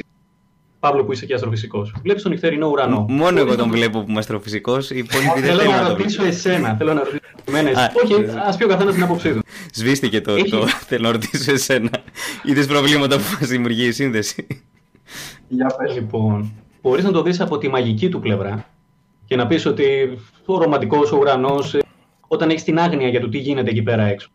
Μπορείς να τη δεις και από τη μεριά του αστροφυσικού. Να πεις ότι αυτά που βλέπετε, παιδιά, είναι κάποιοι ήλιοι οι οποίοι απέχουν κάποια έτη φωτός και γίνονται κάποιες πυρηνικές αντιδράσεις εσωτερικά και δεν είναι κάτι το ιδιαίτερο. Ε, περίμενε, Ε, κάτσε, δεν είναι κάτι το ιδιαίτερο. ναι. Μου είπες κάτι απίστευτο αυτή τη στιγμή σε μια φράση. Όχι, όχι. Αλλού θέλω να το πάω. Το ότι ικανοποιείς κάποιες ανάγκες της περιέργειας, αλλά χάνεις κάποιες ανάγκες της μαγείας. Ότι χάνεις δηλαδή την άγνοια που μπορείς να πλάσεις εκεί πέρα έξω. Και είναι δύο αντικρουόμενες έννοιες. Και αυτό που θέλω να ρωτήσω εγώ είναι ότι αν θα πρέπει να είμαστε τελείως ορθολογιστές, να τα δούμε όλα δηλαδή τελείως λογικά και ξέρα, ή αν θα πρέπει να υπάρχει και το παραμύθι στη ζωή μας, το οποίο ομορφαίνει. Είναι λίγο σαν το αλατοπίπερο, ας πούμε, στον τρόπο που βλέπουμε τη ζωή. Γιατί μου το ρώτησαν πολύ αυτό το Εγώ είμαι πιο πολύ της άποψης ότι η ζωή πρέπει να τη βλέπουμε από ένα μάτια και πρέπει ως έναν βαθμό να υπάρχει. Δηλαδή δεν πρέπει να είμαστε τελείως ορθολογιστές και δεν πρέπει να είμαστε τελείως έναν παραμυθένιο κόσμο. Πρέπει να είμαστε κάπου, ούτως ώστε να μην έχουμε αρνητικό συναισθημα. Δεν καταλαβαίνω. Ε, ναι. Δεν καταλαβαίνω γιατί το ένα αποκλεί το άλλο. Γιατί ο ορθολογισμός και η ορθολογική ε, οπτική της πραγματικότητας αφαιρεί το, όπως το είπε και ο Ρέτρο Μάριος, αυτό το sense of wonder, το, το, το γεγονός ότι βλέπουμε κάτι πολύ ιδιαίτερο στη φυσική μας πραγματικότητα. Δεν νομίζω ότι το ένα αφαιρεί κάτι γιατί, γιατί η μαγεία περιέχει πολύ άγνοια. Θα σου δώσω ένα παράδειγμα. Ε, Lion King. Ε, τι βλέπεις εκεί ψηλά, βλέπω παλιούς βασιλιάδες οι οποίοι μας κοιτάνε. Okay. Ξέρουμε ότι δεν είναι αυτό, έτσι. Αυτό όμως είχε μια δόση μαγείας. Είχε κάτι το όμορφο, είχε κάτι το ωραίο. Γι' αυτό και τα παιδιά μαγεύονται πολύ με τα παραμύθια, με κινούμενα σχέδια, με ένα πραγματικό κόσμο. Μας αρέσει αυτό το πράγμα σε έναν βαθμό. Και άμα δούμε κάτι τελείως τελείως ξερό και ρεαλιστικό, λίγο το δεν μας αρέσει, δεν μας δίνει κάποια θετικά συναισθήματα που θα μας έδινε το παραμύθι και η μαγεία. Το θέμα είναι το εξής τώρα. Πού πρέπει να είναι το όριο, αν πρέπει να υπάρχει όριο. Τόσο και πιστεύετε ότι όλα πρέπει να τα γνωρίζουμε και να τα ξέρουμε. Δηλαδή η άγνοια έχει ομορφιά. Εγώ αυτό ρωτάω. Μα ε, συγγνώμη, μας πει και κάποιες φορές αυτό. Βασικά, εγώ δεν συμφωνώ πολύ με αυτή την άποψη ότι όταν μαθαίνεις την πραγματικότητα αυτό την κάνει ξερή και αποστηρωμένη ε, και δεν, δεν έχει ενδιαφέρον. Δεν, δεν το καταλαβαίνω. Όχι δηλαδή, απαραίτητα. Απλά είναι κάποια μαγεία η οποία χάνεται.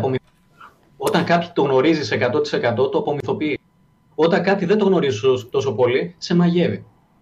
Από αυτή την άποψη θέλω να το πω, από αυτή την προσέγγιση. Γιατί ξέρω, ίσως δεν είναι ο κατάλληλος το... άνθρωπος να απαντήσει. Γιατί εμένα Γιατί... με μαγεύει η φυσική. Η φυσική. Με μαζεύουν δηλαδή φυσικές διεργασίες πίσω από όλα αυτά τα πράγματα. Έτσι, δηλαδή αυτό μου φαίνεται πάρα πολύ ενδιαφέρον. Δεν καταλαβαίνω πώς αφαιρεί από τη μαγεία αυτό το πράγμα και δεν προσθέτει. Είναι ένα θέμα το οποίο έχει απασχολήσει πολλούς από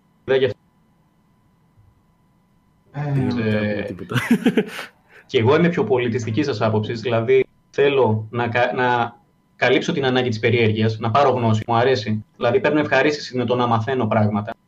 Αλλά πολλοί άνθρωποι δεν το έχουν αυτό. Πολλοί άνθρωποι δεν θέλουν την γνώση, την ξέρει. Θέλουν το παραμύθι. Τους αρέσει το παραμύθι. Τους μαγεύει πιο πολύ. Πολλοί άνθρωποι. Και μου το θέσανε και στα σχόλια όλοι αυτό. Γι' αυτό ήθελα να το πω σε εσάς. Ε, πώς το προσεγγίζετε, πώς το βλέπετε. Ναι, να ξέρεις τι νομίζω ότι υπάρχει πίσω από αυτή την προσπάθεια κάποιον να τα βλέπουν όλα σαν παραμύθια. Υπάρχει η κρυμμένη αυτή αντίληψη ότι η πραγματικότητα είναι δυσάρεστη και για να την κάνουμε πιο ευχάριστη πρέπει να εφευρίσκουμε διαρκώς τέτοιες επινοήσεις. Είχε γράψει κάποια στιγμή ο, ο δύο βιβλία για το θέμα, ο Ρίτσαρντ Ντόκινς, ένα που ήταν για παιδιά και ένα που ήταν για μεγάλους. Αυτό που ήταν για μεγάλους ήταν το Unweaving the Rainbow, ε, ξεϊφαίνοντας το ουράνιο τόξο, που βασιζόταν ε, σε μία φράση που είχε πει κάποτε κάποιος ότι ε, εξηγώντας το ουράνιο τόξο, στην ουσία στέρισες ε, την ομορφιά του από τον κόσμο. Ε, και ο ναι. Ντόκινς έγραψε ένα ολόκληρο βιβλίο για να σου δείξει πώς η πραγματικότητα μέσα από την επιστήμη είναι ακόμα πιο εντυπωσιακή από ό,τι φανταζόταν οποιοδήποτε παραμύθι. Και φυσικά το βιβλίο που έγραψε για παιδιά λεγόταν The Magic of Reality, δηλαδή η μαγεία της πραγματικότητας. Ε, mm. Παίρνοντας λοιπόν το παράδειγμα που ανέφερες, κοιτάμε τα άστρα και λες, εκεί μπορείς να φανταστείς τι, βασιλιάδες, ε, αστερισμούς, δεν ξέρω, μπορείς να πεις πολλά πράγματα ψεύτικα. Ή μπορείς να πεις ότι όλα αυτά που βλέπεις είναι ολόκληρα ηλιακά συστήματα που το καθένα έχει πλανήτες και μπορεί να έχει εκεί πέρα και άλλες μορφές ζωής, φοβερά φαινόμενα. Δηλαδή, ειδικά σε ένα παιδί μπορείς να πεις τόσα πολλά αληθινά πράγματα και να το εμπνεύσεις που μοιάζουν σαν παραμύθια και είναι πολύ πιο εντυπωσιακά από τα παραμύθια που επινοούμε. Αλλά είναι η πραγματικότητα. Δηλαδή, αρκεί να του πεις ότι τα άστρα αυτά κάποτε θα πεθάνουν και τα υλικά που θα φύγουν από αυτά τα άστρα θα πάνε μετά για να δημιουργήσουν νέα ηλιακά συστήματα και ποιος ξέρει, νέες μορφές ζωής και ούτω καθεξής. Και μπλούτισε τόσο θέλεις. Βάλει και ωραίες λέξεις, βάλει και ποιητικές εκφράσεις, αλλά τελικά είναι κάτι πολύ πιο μαγευτικό από το να βλέπεις απλά φωτάκια στον ουρανό. Και να λες τι ωραία που είναι αυτά τα φωτάκια. Δηλαδή, εγώ δεν βλέπω πώς χαλάει. Ε, συμφωνώ απόλυτα με τον Στέφανο που είπε προηγουμένως. Εγώ δεν βλέπω πώς χαλάει η ομορφιά της ε, ε, φύσης, εξηγώντας την.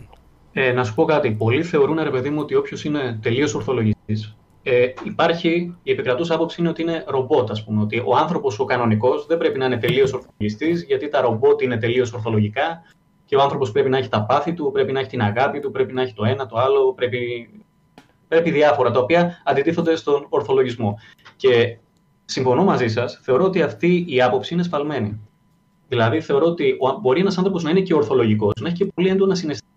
Τα συναισθήματα δεν αντιτίθονται απαραίτητα στον ορθολογισμό. Σωστά. Μπορεί να έχει έναν έντονο συναισθηματικό κόσμο και ταυτόχρονα να είσαι πάρα πολύ ορθολογικός. Ο ορθολογισμός απλά σου λέει ποιος βέλτιζε κάποια πράγματα που μπορεί να αντλήσει ως δεδομένα τα ίδια τα συναισθήματα.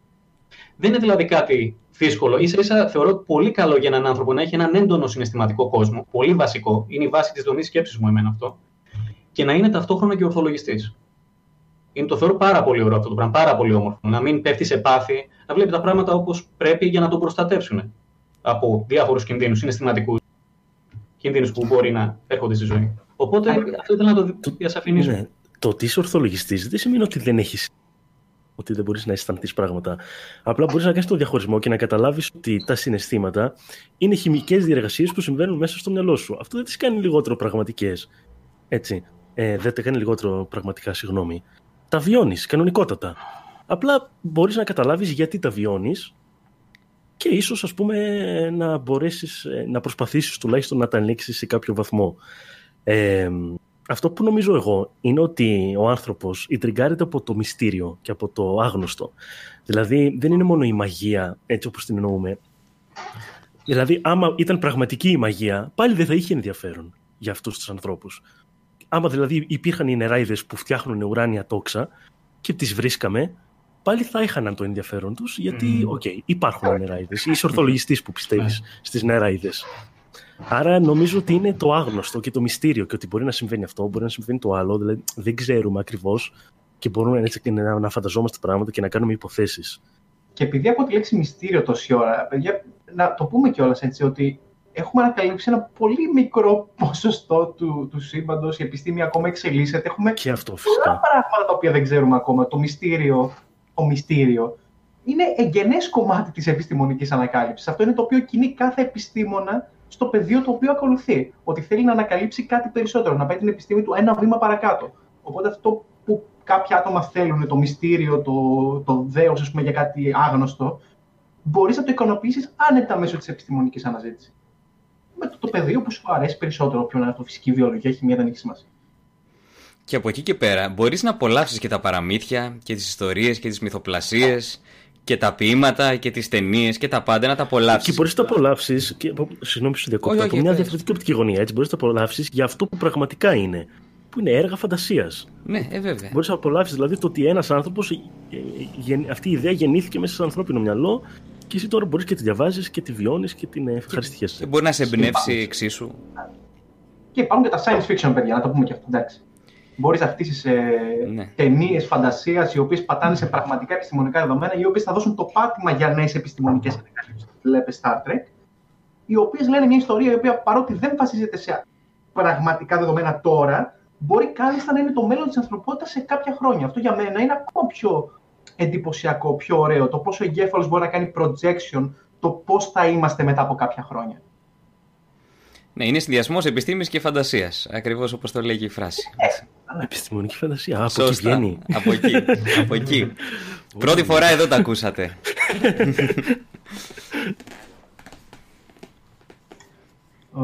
Λοιπόν. Τι μας λένε στο chat, έχω και να το δω. Τι έχουμε. Οι νεράιδες μας παίρνουν τα δόντια. Οκ. Μαγεία είναι μόνο Ολυμπιακός. Πώς κάνω ban. Εσύ δεν ξέρεις. Αυτό, αυτό θέλω να γίνει σαφές, παιδιά, πάντως. Δηλαδή, το πρόβλημά μας δεν είναι με τα παραμύθια, δεν είναι με τους μύθους, δεν είναι με τη μυθοπλασία. Το πρόβλημα είναι όταν χρησιμοποιείς μυθοπλασία για πράγματα που ξέρουμε τι είναι, για πραγματικά πράγματα. Όταν χρησιμοποιείς ναι, ναι. αστρολογία για να εξηγήσεις πώς λειτουργεί το διάστημα, για παράδειγμα, έτσι. Εκεί είναι το πρόβλημά μας. Πάντως το θέμα λογικής και συναισθήματος ε, απασχολεί πολλούς. Είναι ωραίο θεματάκι, γιατί όλοι νομίζουν ότι αυτή είναι τελείως διαφορετικοί κόσμοι. Είναι δηλαδή δύο αντίπαλοι κόσμοι. Απλά στην ουσία είναι δύο κόσμοι που λειτουργούν ως επιτοπλίστων σε αγαστή συνεργασία. Δηλαδή, άλλα πράγματα είναι, θέλει το συνέστημα και επιδιώκει, και άλλα πράγματα κάνει η λογική. Συνήθως μπορεί να συνηγορήσουν και τα δύο. Το ότι είμαστε όλοι εμείς εδώ πέρα μπορεί και συναισθηματικά να, να μας δίνει ένα θετικό συνέστημα όλο αυτό Και η λογική μας είναι γορή. Λέει, OK, γιατί όχι, ας πούμε, και θα το κάνουμε. Ε, είναι σπάνια που το συνέστημα είναι τόσο ισχυρό που η λογική δεν μπορεί να το τιτασεύσει. Είναι σπάνια σε τέτοιε περιπτώσεις, οι οποίες ονομάζονται και πάθος, ας πούμε. Και εκεί είναι πρόβλημα. Όταν ξέρεις ότι δεν είναι σωστό να γίνει κάτι. Τώρα γελάει ο Παύλος, μάλλον δεν ακούγουμε καλά, έτσι. Όχι, όχι, όχι. Ε, ε, διά, διάβασα, κάτι, διάβασα κάτι που γράφει. Ε, οπότε κάποιες φορές ναι, αυτό λέγεται πάθος. Ξέρουμε ότι παρόλα αυτά το κάνουμε. Όταν ξέρουμε ότι έχουμε βάλει πολλά κιλά και ξέρουμε ότι αν θα φάμε αυτό το πιτόγυρο, ας πούμε, θα είναι κάτι κακό. Δεν θα έπρεπε βάσει λογικής να το φάμε, αλλά το θέλουμε τόσο πολύ για να μας δώσει ένα τόσο, ε, τόσο μεγάλο άμεσο θετικό συνέστημα που το τρώμε. Αυτό λέγεται, αυτό είναι πάθος. Είναι κάτι το οποίο δεν ακούμε τη λογική μας και ακούμε το συνέστημά μας. Αλλά αυτά τα δύο συνεπάρχουν, πρέπει να το πούμε. Δηλαδή, η λογική και το συνέστημα είναι σαν να έχουμε ένα τόξο και να προσπαθούμε να πετύχουμε ένα στόχο. Η δύναμη που θα πετάξουμε το βέλος είναι το συνέστημα. Είναι η κινητήρια δύναμη που θα μας μπρόξει σε αυτό. Η λογική είναι η κατεύθυνση. Αν έχεις πολύ ισχυρό συνέστημα και δεν έχεις λογική, θα πάει κατά διαόλου. Αν όμως έχεις ε, πολύ ισχυρή λογική και δεν έχει συνέστημα, δεν θα έχεις τη δύναμη να το πετάξεις. Έτσι τα έχω βάλει στο μυαλό μου, έτσι θα προσεγγίζω. Και νομίζω. Ωραίο, ωραίο, ωραίο αυτό, ναι, τώρα το σκέφτηκες. Πάρα πολύ καλό. το σκέφτηκα πριν. το έχει προετοιμάσει δηλαδή. Ε, πολύ καλό, πολύ καλό. Μ' άρεσε η παρομοίωση. Έχει μια ερώτηση στο chat. Ε, είναι λάθος να πιστεύεις σε κάτι που δεν έχει αποδειχτεί αν σε βοηθάει. Για παράδειγμα, το ξεμάτιασμα. Το, το ξεμάτιασμα δεν είναι απλά ότι δεν έχει αποδειχθεί αν σε βοηθάει. Δεν είναι δηλαδή ότι υπάρχουν υποθέσεις και άλλες λένε ότι σε βοηθάει, άλλες λένε ότι δεν σε βοηθάει το, το ξεμάτιασμα. Εκτός αν μιλάμε για πλασίμπο τώρα και αυτή υποβολή. Έτσι. Μόνο αυτό. Μόνο αυτό. Ναι. Μόνο αυτό. Αν, τώρα... Αλλά γιατί τώρα να αναπαράγεις κάτι το οποίο είναι τόσο σκοταδιστικό και σε κάνει να σκέφτεσαι τόσο παράλογα; Εκεί επιστρέφουμε στη γνωστή κουβέντα, έτσι. Να θέσουμε ας πούμε, λίγο διαφορετικά το έργο. Ε, έστω είναι ένας άνθρωπος ο οποίος πάσχει ξέρω εγώ, από έντονους πονοκεφάλους ε, και έχει ανακαλύψει ότι μόνο το ξεμάτιασμα μέσω του πλασίμπο προφανώς τον βοηθάει. Είναι ηθικό να το, το στερήσει αυτό το πράγμα.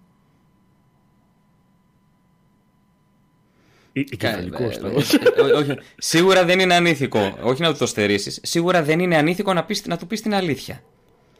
Ναι. Δεν μπορεί να είναι ανήθικο να του πεις την αλήθεια. Να του πεις και την αλήθεια. Δεν θα πιάσει το πλασί ποτέ. ναι, OK, okay, θα έχει πονοκέφαλο, αλλά τουλάχιστον ε, θα, θα αλλάξει λίγο τρόπο σκέψης του. Γιατί αυτός ο οποίος. ναι, μισό λεπτό. Αυτός όμως που μπαίνει σε αυτή τη διαδικασία να σκέφτεται με τόσο ορθολογικό τρόπο, δεν θα έχει μόνο αυτό το πρόβλημα στη ζωή του. Θα εμφανιστούν πάρα πολλές παγίδες μπροστά. Θα πιαστεί κορόιδο, θα ε, μπορεί να πέφτει στις παγίδες που είπε προηγουμένως ο Άκης, τις πλάνες, τις διάφορες ε, του τζόγου κτλ. Άρα το να βοηθήσει έναν άνθρωπο να γίνει ορθολογιστής, ε, τον εξοπλίζεις. Ναι, μπορεί να είναι ψυχρολουσία στην αρχή, mm. να είναι ένα ξαφνικό σοκ, αλλά τελικά τον εξοπλίζεις για μελλοντικές δυσκολίες. Είναι ο ίδιος λόγος που πράγματα τα οποία μας φαίνονται αστεία, όπως το παράνοια με το 5G, ας πούμε, ή, ή αυτό που λέμε για το ξεμάτιασμα, ας πούμε, κτλ. Ε, τα, τα θεωρώ επικίνδυνα παρότι μπορεί να μην είναι άμεσα επικίνδυνα. Γιατί αυτό που είπε ο Παύλος, δημιουργεί τις προποθέσει ώστε να αποδέξει κάτι χωρίς αποδείξεις. Οπότε ναι, θα το θεωρούσα δυνητικά επικίνδυνο. Θα, θα το θεωρούσα πιο ηθικό να εξηγήσω γιατί αυτό το πράγμα είναι. Γιατί όλα αυτά τα μη ορθολογικά έχουν κοινό παρόνομα. Δηλαδή, μπορεί να ξεκινήσεις αυτή την πλάνη με το ξεμάτι. πολύ. Πάμε πάλι λίγο, Ρεάκι. Από την αρχή. Μ' ακούτε; ναι, ναι, πάμε από την αρχή. Έχουν, λέω, έχουν κοινό παρονομαστή, λέω, όλα αυτά τα μη, οι μη ορθολογικές τάσει παρονομαστεί με άλλες οι οποίες μπορούν να του επιφέρουν ε, αρνητικά αντίκτυπα στην υγεία του, ας πούμε. Ότι δεν πρέπει να εμβολιαστώ ή να εμβολιάσω το παιδί μου, γιατί μπορεί να δημιουργηθεί ένα πρόβλημα. Μη ορθολογικό.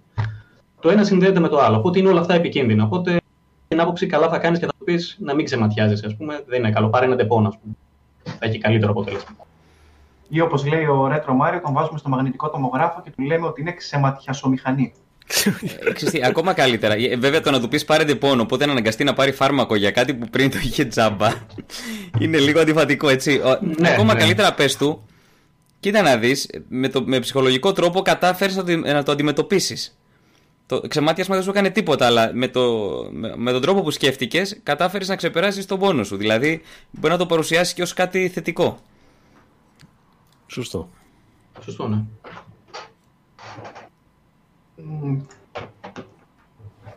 Έλεγε πριν ε, γελούσα γιατί ο Γιάννης ε, στα σχόλια έγραφε πείτε κάτι ευχάριστο, γιορτές έχουμε. Ε, και από πάνω ακριβώς στο μεταξύ είχε σχολιάσει ο χρήστης Ιησούς Χριστός που είχε και σταυρό στην άκρη. Χρόνια πολλά, κύριε. Είναι τιμή μας που είναι μαζί μας. Αν και σε τόσο μικρή ηλικία, τεσσάρων ημερών μόλις. Ε, να περάσουμε σε ένα έτσι, κάπως πιο ευχάριστο θέμα. Οκ. Ναι. Τι έχεις στο μυαλό σου; Ε, κάποιο έτσι, λίγο από τα δικά σου Α, τα δικά μου τα πιο ευχάριστα; πιο ευχάριστα, ναι. The bar is set really low. Οκ. Ε, να δούμε αυτό για την ε, επιμήκυνση της ζωής. Μμμ. Οκ. Ε, το είπα ήδη κιόλας, έχω κάνει τέτοιο, αλλά αυτή ήταν η είδηση. Έρευνα για επιμήκυνση της ζωής. Πάμε παρακάτω. Αυτό ήταν. Ευχαριστούμε πάρα πολύ. Πάμε στο επόμενο. Εντάξει. Ε, το έχω ξαναναφέρει κιόλας ότι υπάρχουν ερευνητικές ομάδες που κινούνται προς αυτήν την κατεύθυνση. Γενικά το γεγονός ότι αυτό που αναφέραμε και πριν, ένας από τους μεγαλύτερους φόβους της ανθρωπότητας, είναι το θέμα του θανάτου. Οπότε αυτό που προσπαθούμε να κάνουμε από τότε που ξεκίνησε ουσιαστικά- ουσιαστικά η, η, επιστή, η επιστήμη στο, της υγείας, να προσπαθήσουμε να βελτιώσουμε την υγεία μας και να μεγαλώσουμε το προσδόκιμο ζωής. Εδώ και πολλά χρόνια τρέχουν project, έρευνες κτλ. για να δουν ποια είναι τα αίτια που οδηγούν στην ε, επιδείνωση της υγείας και τελικά στο θάνατο, γιατί δεν πεθαίνουμε ε, από γυρατιά. Ναι. Πεθαίνουμε Κάτι πάει γιατί υπάρχει κάποιο στραβά. οργανικό πρόβλημα, το οποίο μας οδηγεί στο θάνατο. Δεν υπάρχει θάνατος από γυρατιά σαν αιτία. Σαν αιτία. Αυτό είναι το Οπότε, ευχάριστο δεν θέμα θα- τώρα, έτσι. Φτάνουμε στο, στο, στο ευχάριστο Φτάνεις στο καλό, περίμενε. Plot twist τώρα θα γίνει.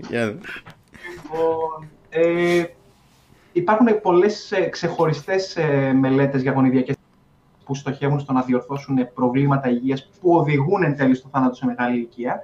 Και πρόσφατα μια ο- ομάδα από το Harvard ε, συνδύασε τρεις συγκεκριμένες γονιδιακές θεραπείες, κάθε μία από τις οποίες αντιμετωπίζει ξεχωριστό πρόβλημα και το έδωσε σε πειραματόζωα, σε ποντίκια.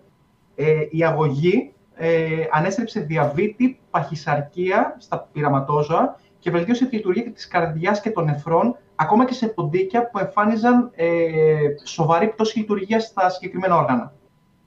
Ε, Καλά, τώρα αυτό είναι καθαρά τεχνική λεπτομέρεια για όποιον μπορεί να τον ενδιαφέρει. Η συγκεκριμένη αγωγή δεν τροποποιεί το γονιδίωμα των ποντικών, δίνει ουσιαστικά τα εργαλεία ώστε να εκφράζονται ε, με σωστό τρόπο κάποιες πρωτενε, χωρίς να αλλάζει την, ε, τη γονιδιακή πληροφορία. Δηλαδή, αν, φαντασού, αν φανταστούμε το DNA σαν ένα χαρτί, αυτή η αγωγή ουσιαστικά είναι το μπλάνκο το οποίο πατάει πάνω από το κείμενο και διορθώνει το κείμενο. Αλλά το από κάτω το κείμενο υπάρχει ακόμα. Ε, πηγαίνει από ό,τι δείχνει τουλάχιστον η έρευνα, ήταν αρκετά καλά τα αποτελέσματα. Συνεχίζουν οι μελέτες. Ουσιαστικά αυτή τη στιγμή προσπαθούν να φτιάξουν το proof of concept. Δηλαδή, να δείξουν ότι μια συγκεκριμένη τεχνική έχει καλά αποτελέσματα συστηματικά και με σ- συνέπεια, δηλαδή να υπάρχουν επαναληπτικές μελέτες οι οποίες δείχνουν το ίδιο αποτέλεσμα σε πειραματόζω, ώστε να βελτιωθεί η τεχνική και σιγά σιγά να περάσει σε δοκιμές σε ανθρώπους.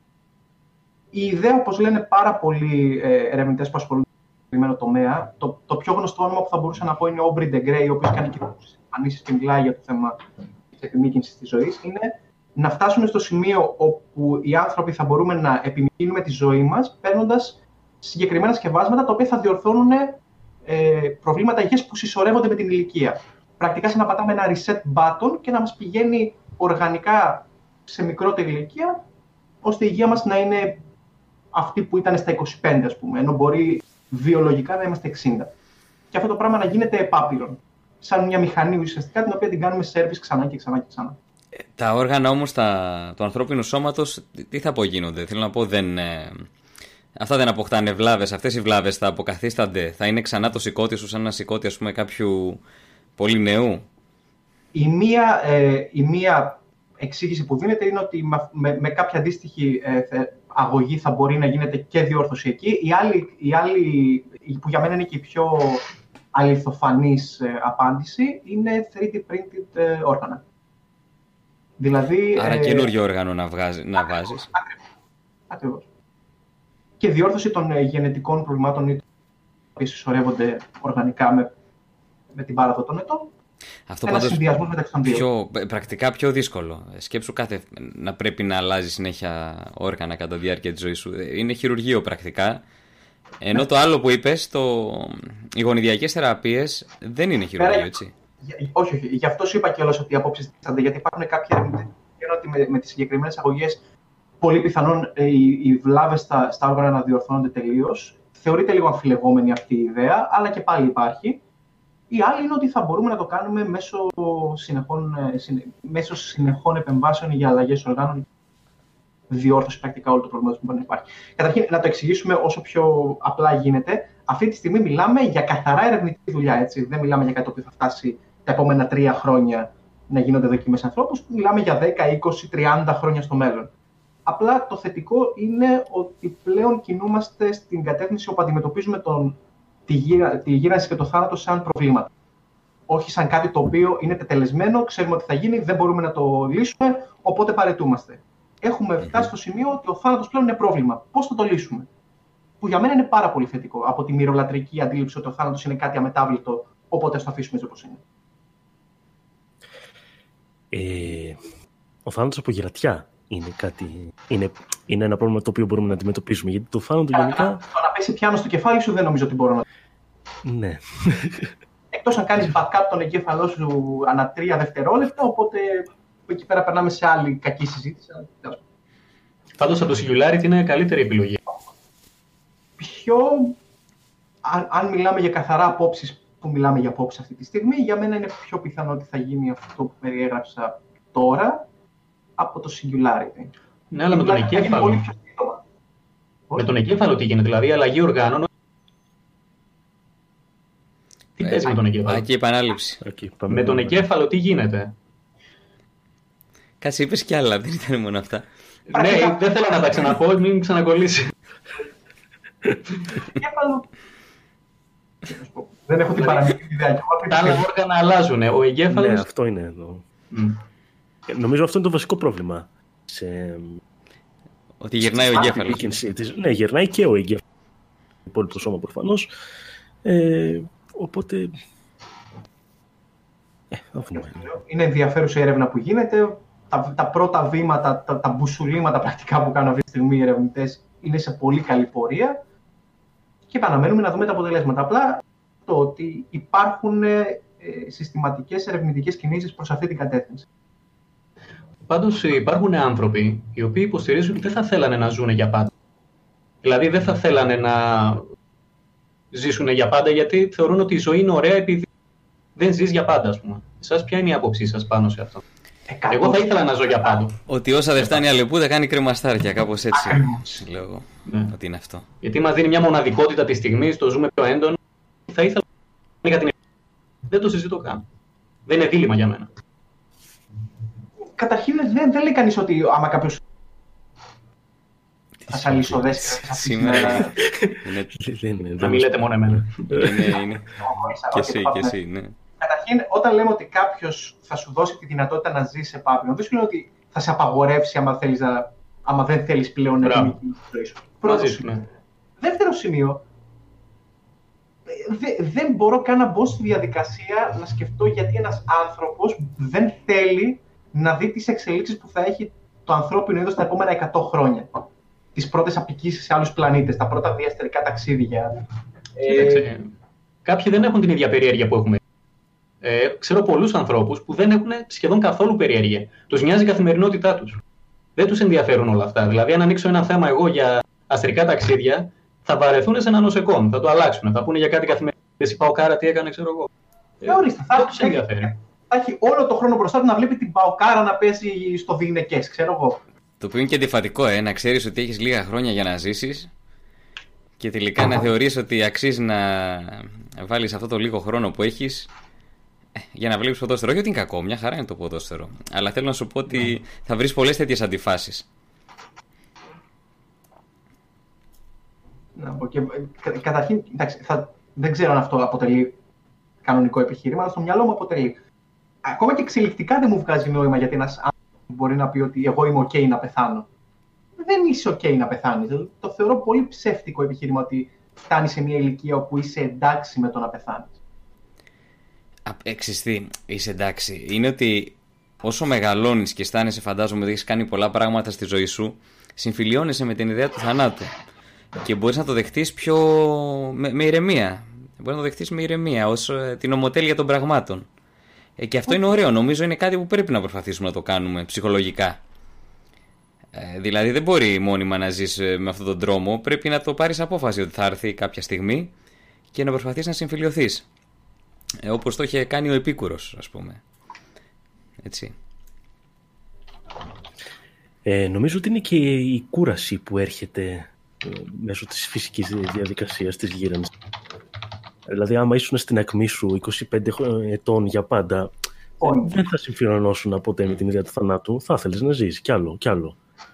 Και Αλλά όσο αρχίσουν ξέρεις, και βγαίνουν τα πρώτα προβλήματα υγείας κτλ. κτλ ε, ίσως μερικοί το βλέπουν και σαν. Πες μου, τι; Αυτή είναι και μια συχνή παρανόηση όταν κάνουμε την κουβέντα για την επιμήκυνση της ζωής. Νομίζουν ότι εννοείς ότι θα ζεις επάπειρον. Ε, και θα γυρνάς επάπειρον. Και με, και με τα πάντα να έχουν κλείσει ουσιαστικά. Οπότε να είναι μια ε, διαρκής ταλαιπωρία. Δεν εννοούμε αυτό προφανώς. Εννοούμε επιμήκυνση της ζωής με ταυτόχρονη βελτίωση της υγείας συνεχώς. Ναι, βασικά αυτό που συμβαίνει είναι ότι όλοι θέλουν να μεγαλώσουν. Όλοι θέλουν να φτάσουν να είναι γέροι. Να φτάσουν να είναι γέροι, αλλά κανείς δεν θέλει να είναι γέρος. Ορίστε, θέλατε τέτοιο. Θέλατε ελπίδα. Να. λοιπόν, να πούμε και ένα άλλο θεματάκι το οποίο είναι λίγο. Εγώ τουλάχιστον εγώ το βρήκα πολύ ενδιαφέρον. Ε, αφορά μια εφεύρεση, δεν ξέρω πόσοι από εδώ είστε από την τετράδα, νομίζω οι δύο τουλάχιστον είναι σίγουρα φαν του Star Wars. Ξέρω ένα φαν του Star Trek. Θέλεις να πιάσουμε την τελευταία ταινία Star Wars. Όχι.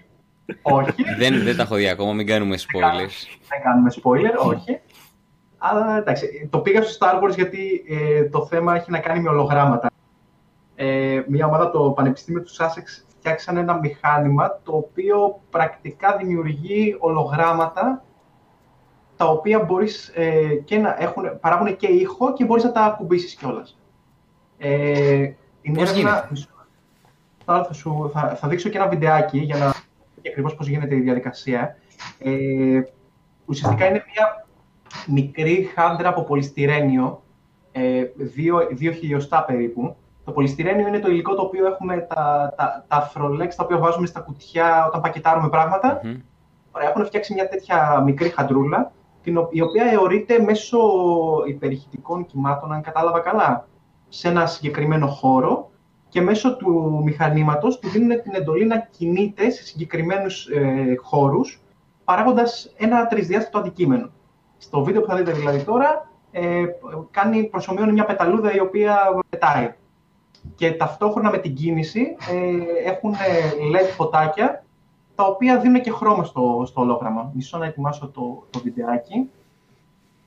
Ε, ένα, το πιο ενδιαφέρον για μένα, ε, θα το δείτε όσοι διαβάσετε και, την, ε, και τη μελέτη, είναι ότι ε, τα παιδιά που φτιάξανε το πείραμα χρησιμοποίησανε low, ε, δεν χρησιμοποίησαν ακριβό εξοπλισμό, αλλά φτηνά αντικείμενα τα οποία μπορούσαν να προμηθευτούν εμπορικά από παντού. Ε, Μισό. Πείτε μου μόνο αν φαίνεται. Φαίνεται; Φαίνεται, φαίνεται, ναι. Λοιπόν, μισό να το βάλω, ε, θα το βάλω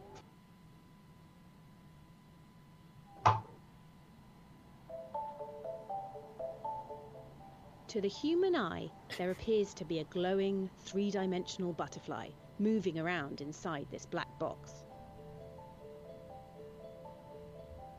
In fact, all it is is a tiny polystyrene bead. Uh, that's really small. Yeah, it's like a one millimeter, two millimeter bead. It's suspended, and uh, we can move it so fast to create a 3D shape. This is a volumetric display. It's an image that exists in real 3D space. And this latest development in the field is unique in that it uses sound waves not only to create the image, but also to add audio and tactile sensations. Ooh, yeah. You can feel it's like a really, ooh, like a kind of gentle buzz or breeze. My name's Lizzie Gibney, and I've come to the University of Sussex in the UK to see that display for myself. Ε, το βρήκα πολύ έξυπνο σαν σαν, σαν ιδέα και σαν εφαρμογή. Και τα, οι ερευνητές που φτιάξανε το, το μηχάνημα λένε ότι στο, το επόμενο βήμα ουσιαστικά το συγκεκριμένο ήταν για να δουν αν μπορούν να το κάνουν και αν μπορούν να το κάνουν με cost-effective τρόπο. Το επόμενο βήμα είναι να χρησιμοποιήσουν πολλαπλές σφαίρες πολυστηρενίου και να φτιάξουν πιο σύνθετα σχήματα και με μεγαλύτερη λεπτομέρεια. Εντάξει, απέχουμε πολύ από τα ολογράμματα του R2D2, αλλά πλησιάζουμε καλά προς τα εκεί.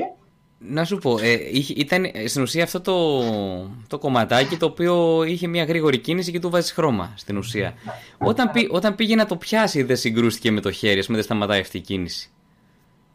Ίσως να, το, απο- να, να κάνει απόκληση. ε, Καταλαβαίνω τι λες, ίσως να κάνει κάποια απόκληση στην κίνησή του. Αλλά άμα του έχεις βάλει μια προ, ε, προδιαγεγραμμένη πορεία και το τετράγωνο στο οποίο βρίσκεται είναι ο χώρος στον οποίο μπορεί να κινείται ανάλογα με τις εντολές, ακόμα και να το αποκλίνεις από την πορεία, θα επιστρέψει πάλι. Καταλαβαίνεις τι Αλλά λέω, μπο, άμα το μπορείς, να δεις- το, μπορείς να το πιάσεις όμως, αν θέλεις.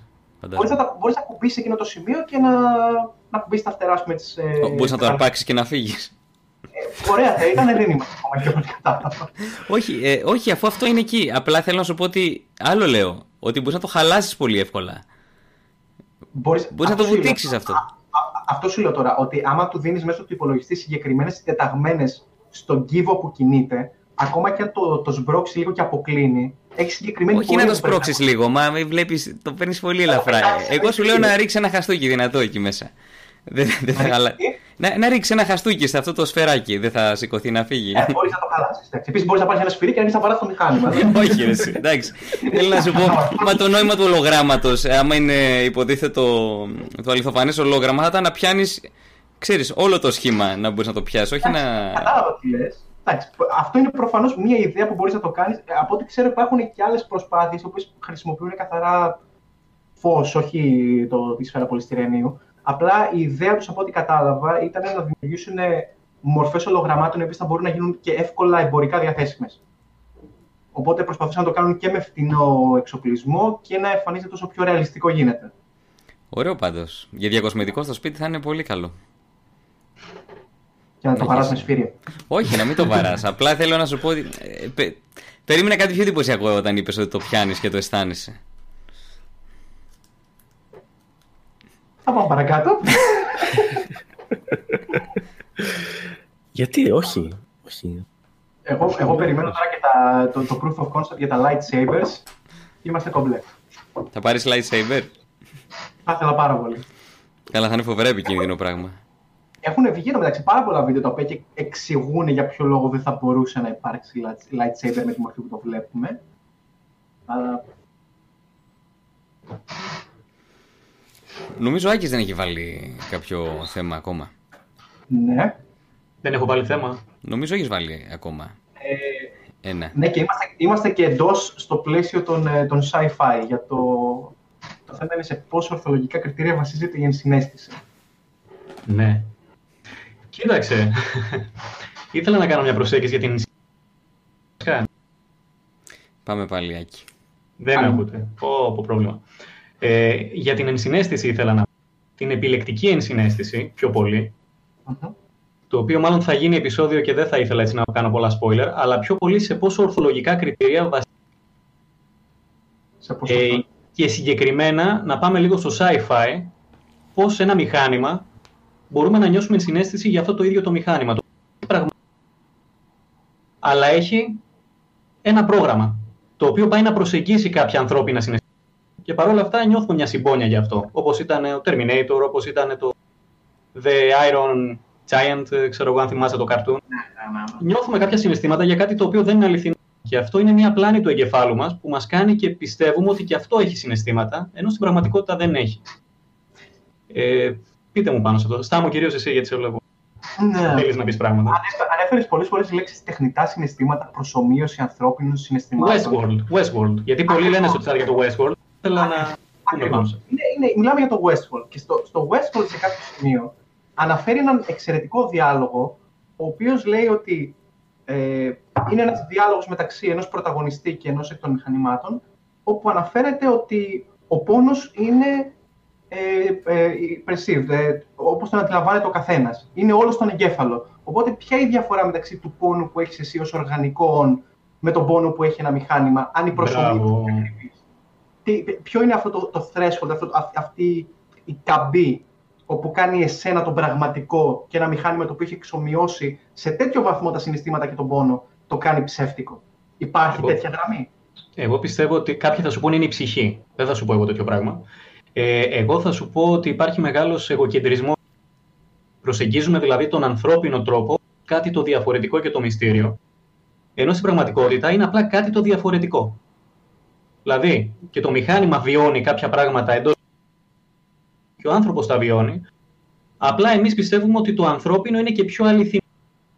Το οποίο δεν είναι η αλήθεια. Προφανώς. Αυτό είναι ένα ωραίο έτσι, φιλοσοφικό θέμα.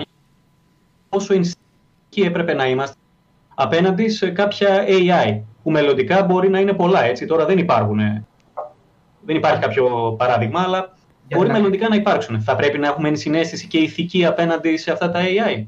άμα, άμα ήταν εδώ ο. Αχ, κόλλησε το όνομα τώρα. Ο, ο Φώτης θα σου πει ότι η AI υπάρχει ήδη. Ε, αυτό, που, αυτό που εννοούμε εμείς όταν λέμε AI είναι ένα μηχάνημα το οποίο είναι sentient. Δηλαδή έχει συνειδητότητα, καταλαβαίνει την ύπαρξή του και πρέπει να, από εκείνο το σημείο και μετά το αντιμετω... οφείλεις να το αντιμετωπίσεις σαν οργανισμό ο οποίος έχει δικαιώματα. Ναι. Υ- Υπάρχει επεισόδιο του Star Trek Στάμου, το θυμάσαι, που είναι Ναι. ακριβώς αυτό το πράγμα που λέει ο Άκης. Κατά πόσο έχει δικαιώματα και μπορεί να εφαρμόσουμε ηθική σε ένα ρομπότ. Ε, Μέζρο Βαμάν λέγεται το επεισόδιο και μιλάμε τώρα για 89. Να δεις πόσο μπροστά είναι το Star Trek από τότε. Είναι πολύ μπροστά, πάρα πολύ μπροστά. Και το πρακτικά θέλει κάποιος να, το αποσυναρμο- να το αποσυναρμολογήσει το ρομπότ για να ελέγξει τον τρόπο που έχει φτιαχτεί και το ρομπότ αρνείται. Και γίνεται ολόκληρη δίκη για το αν έχει δικαίωμα να αρνηθεί. Οπότε είναι ακριβώς αυτό που λες. Ε, τη στιγμή που τα, που τα ρομπότ θα αρχίσουν πραγματικά να φανερώνουν ε, προσωπικότητα, να έχουν συνείδηση, να δείχνουν ότι αντιλαμβάνονται τον κόσμο, εκεί το πράγμα ξεφεύγει. Πώς θα αντιληφθούμε αυτή τη στιγμή όμως, Είναι λίγο δύσκολο και να αντιληφθούμε και να βάλουμε τη διακριτή. Δεν είναι απλά κάποια καλώδια και κάποια τσιπάκια. Από εδώ και πέρα έχει δικαιώματα. Οκ, υπο, υποθέτω ότι εννοείς πώς καταλαβαίνεις ότι το ρομπότ λέει, το, κακή λέξη, αλλά για λόγους ευκολίας. Ναι, ναι, ναι. ναι. Για πότε το, σε ποιο σημείο το ρομπότ ε, λέει ότι καταλαβαίνει την ύπαρξή του και δεν σου λέει ψέματα. Αυτή, αυτό είναι ουσιαστικά το δίλημα, έτσι. ναι Πώς στην ξέρεις ουσία, ότι είναι πραγματικό το γεγονός ότι σκέφτεται όντως; περνάει το τεστ Turing, τι θα έλεγες. Πώς, πώς Όχι, είναι; θα σου έλεγα ότι τα άτομα τα οποία έχουν αυτή την ένσταση, η απάντηση είναι πώς ξέρω και εγώ ότι εσύ έχεις ενσυναίσθηση, ότι καταλαβαίνεις εσύ την ύπαρξή σου. Μπράβο, μπράβο. Και ο άνθρωπος γενικότερα, έτσι. Ακριβώς. Η, η, η, η έννοια της συνειδητότητα, της κατανόησης της ύπαρξης είναι τόσο προσωπική και ακόμα τουλάχιστον δεν έχουμε καταφέρει να την, να την τεκμηριώσουμε ακόμα και σε εμάς. Δεν έχουμε καν λειτουργικό ορισμό για το τι είναι. Σωστά. Έχουμε κάποια συγκεκριμένα κριτήρια τα οποία πρέπει να τα βάλουμε τικ για να πούμε ότι ένας οργανισμός ή ένα μηχάνημα στο μέλλον έχει αυτή την ιδιότητα. Η πιο καλή, το, το έχουμε πει χίλιες φορές νομίζω σε, σε συζήτηση, σε side talks μεταξύ μας κτλ. Αλλά για μένα η καλύτερη εξήγηση του θέματος της συνειδητότητας είναι ότι είναι κάτι σαν την ιδιότητα του υγρού στο νερό. Δεν είναι κάτι συγκεκριμένο στον εγκέφαλο, είναι ένα property. Δηλαδή το, Emergent, ναι, ναι. το, το, το μόριο του νερού από μόνο του, το υδρογόνο και το οξυγόνο, δεν είναι υγρό. Όταν μαζεύονται πολλά μόρια νερού όμως και αναπτύσσουν δυνάμεις μεταξύ τους, τότε εμφανίζεται η ιδιότητα της, του υγρού. Το ίδιο πράγμα μπορεί κάλλιστα να ισχύει και για τη συνειδητότητα. Δηλαδή ότι δεν είναι ένα συγκεκριμένο κέντρο ή μια ομάδα κυτάρων στον εγκέφαλο, αλλά είναι μια ιδιότητα η οποία αξιοποιεί πολλά διαφορετικά κέντρα του εγκεφάλου και παράγεται μια ιδιότητα η οποία λέμε, την οποία λέμε συνειδητότητα. Άρα, σε ένα μελλοντικό σενάριο όπου έχουμε καταφέρει να δημιουργήσουμε μια τόσο σύνθετη νοημοσύνη, η οποία θα εμφανίσει αυτή την ιδιότητα, έχουμε συνειδητότητα. Το πώς θα το καταλάβουμε είναι πολύ καλό ερώτημα, δεν έχω την παραμικρή. Πάντως, όλη η μαγεία σε αυτό νομίζω πέρα από τη συ- Γιατί η ενσυναίσθηση βασίζεται στην ταύτιση των συναισθημάτων, έτσι. Συμπονούμε ένα μηχάνημα, να το πούμε εντός εισαγωγικών, το οποίο νιώθουμε ότι έχει κάποιο είδους συναισθήματα. Όπως συμπονούμε σίγουρα έναν άνθρωπο, νιώθουμε κάποια ενσυναίσθηση για έναν άνθρωπο, που ξέρουμε ότι πονάει. Όταν, βιώ, όταν ξέρουμε ότι κάποιος πονάει, ενδόμηχα πονάμε και εμείς λίγο. Γιατί θα έπρεπε και πώς θα έπρεπε να ισχύει συναισθηματικά σε ένα μηχάνημα. Εκεί. Κατά πόσο δηλαδή τα συναισθήματα που θα αναπτυχθούν εντός εισαγωγικών στο μηχάνημα είναι αληθινά. Το Α- μηχάνημα, Αξίζουν την ενσυναίσθηση, να το πω και έτσι. Είναι άξια ενσυναίσθησης. στο, στο μηχάνημα είναι και το θέμα της ανθρωπο, ε, ανθρωπομορφοποίησης, λέγεται, είναι η έννοια. Anthropomorphization. Όταν, Μπράβο. όταν το μηχάνημα έχει ανθρώπινη μορφή, κάτι το οποίο πλησιάζει σε ανθρώπινη μορφή. Έτσι. Μας ξεγελάει ο εγκέφαλος. Αν σου έλεγα ας πούμε, ότι το στιέρα σου ή η καφετιέρα σου σκέφτεται, μπορεί όντως να το σκεφτόσουν ότι έχει δικαιώματα ή να, να αισθάνεσαι άσχημα να την κακοποιείς. Δεν ξέρω πώς θα μπορείς να κακοποιήσει την τοστιέρα σου, αλλά μπορώ να σκεφτώ. αλλά θα ήταν πιο δύσκολο από το αν η τοστιέρα σου, εσύ μη γελάς. Ήταν πολύ πιο δύσκολο από το αν η τοστιέρα σου είχε ανθρώπινη μορφή. Ισχύει, ναι. Εδώ αν πάρεις μια κούκλα, ρε παιδί μου, έναν Άγιο Βασίλη, ξέρω, αρχίζεις και τον κάνεις, ξέρω εγώ, παίρνεις ένα μαχαίρι και τον διαλύεις, θα νιώσει μια μικρή ενσυναίσθηση σε φάση. Περίεργα Εντάξει, χόμπι δεν ξέρω, έχετε ναι. ο ένας με τη στοστιέρα. τον Άγιο Βασίλη. Στη, Θα έχουμε στην ίδια παιδιάδες. πρόταση, έτσι. Κακοποίηση Ναι, το τέλος Στιέρα πάντων. και εξέρκισμα η Βασίλη. Στην ίδια πρόταση. Εκεί που θέλω να καταλήξω είναι η ψευδέστηση όταν βλέπουμε κάτι που μοιάζει με άνθρωπο. Αυτό που μοιάζει με άνθρωπο, ε, το έχουμε μεγαλύτερη ενσυναίσθηση γι' αυτό παρά για κάτι άλλο που δεν μοιάζει με αυτό. Σωστά, Είναι η- σωστά. Εκεί είναι μια Είναι και ψευδέστηση. Ψευδέστηση. Είναι και εξελικτικό έτσι. Δηλαδή, έχουμε μάθει από, πολύ, από τα πολύ πρώιμα στάδια της ανάπτυξής μας ως είδος να νοιαζόμαστε για το group μας, για την ομάδα μας. Είτε αυτό λεγόταν το χωριό στο οποίο ανήκαμε, η σπηλιά στην οποία ανήκαμε, αργότερα το είδος μας και ούτω καθεξής. Και υπάρχουν πολλά πειράματα τα οποία δείχνουν ότι οι άνθρωποι τείνουμε να έχουμε πιο έντονη ενσυναίσθηση σε ομάδες που είναι πιο κοντά σε εμάς. Δεν θα πω περισσότερα, για να μην κάνω spoiler για το βίντεο του Άκη, αλλά ναι. Κάποιος το ανέφερε στα σχόλια, παιδιά. Πολύ ωραία ταινία για αυτό το θέμα. Το Artificial Intelligence, το Spielberg. Μπράβο. Πάρα πολύ. Που είναι Ναι. ακριβώς αυτό. Το αν ε, πρέπει να λυπούμαστε και τελικά σου δημιουργεί πράγματι συναισθήματα συγκίνησης η ιστορία αυτού του ρομπότ, ας το πούμε. Και το Westworld. Δηλαδή, Εγώ, α, α, για άτομα που τους ενδιαφέρει το, το θέμα του AI, της συνειδητότητας κτλ. Για μένα το Westworld είναι ό,τι καλύτερο μπορείτε να δείτε. Είναι λίγο βαρύ, αλλά πέρα από το ότι έχει εξαιρετικές ερμηνείες και σκηνοθεσία, είναι α, και από άποψη περιεχομένου εξαιρετικό. Ισχύει από τις καλύτερες σειρές. Την οποία πρέπει να πω ότι Sorry, αλλά Από την αρχή, Άκη. Έλα ρε παιδιά, μην με πάρα κάνετε πολύ έτσι. αστείο. Το Πρέπει βλέπω να πω άσχημα. και δεν ακούγεται τίποτα. Οκ. και μας κόβεται ο ήχος, δεν πειράζει. Θα μιλήσει Πρέπει με τη να σιωπή πω- του. Εγώ θα γράφω σε chat. Πρέπει να πω ότι το Westworld το έμαθα από το SciTalks. Εδώ είχατε κάνει μια εκπομπή που πετούσατε πολλές sci-fi ταινίες και σειρές. Και ήταν ε, πολύ ενδιαφέρουσες όλες. Και το έμαθα από εδώ. Ναι, και όντως είναι τρομερό. Τρομερή ερμηνεία, τρομερή ηθοποιία, σκηνοθεσία, σκηνικά, αλλά και προσεγγίζει τη συνειδητότητα τέλεια.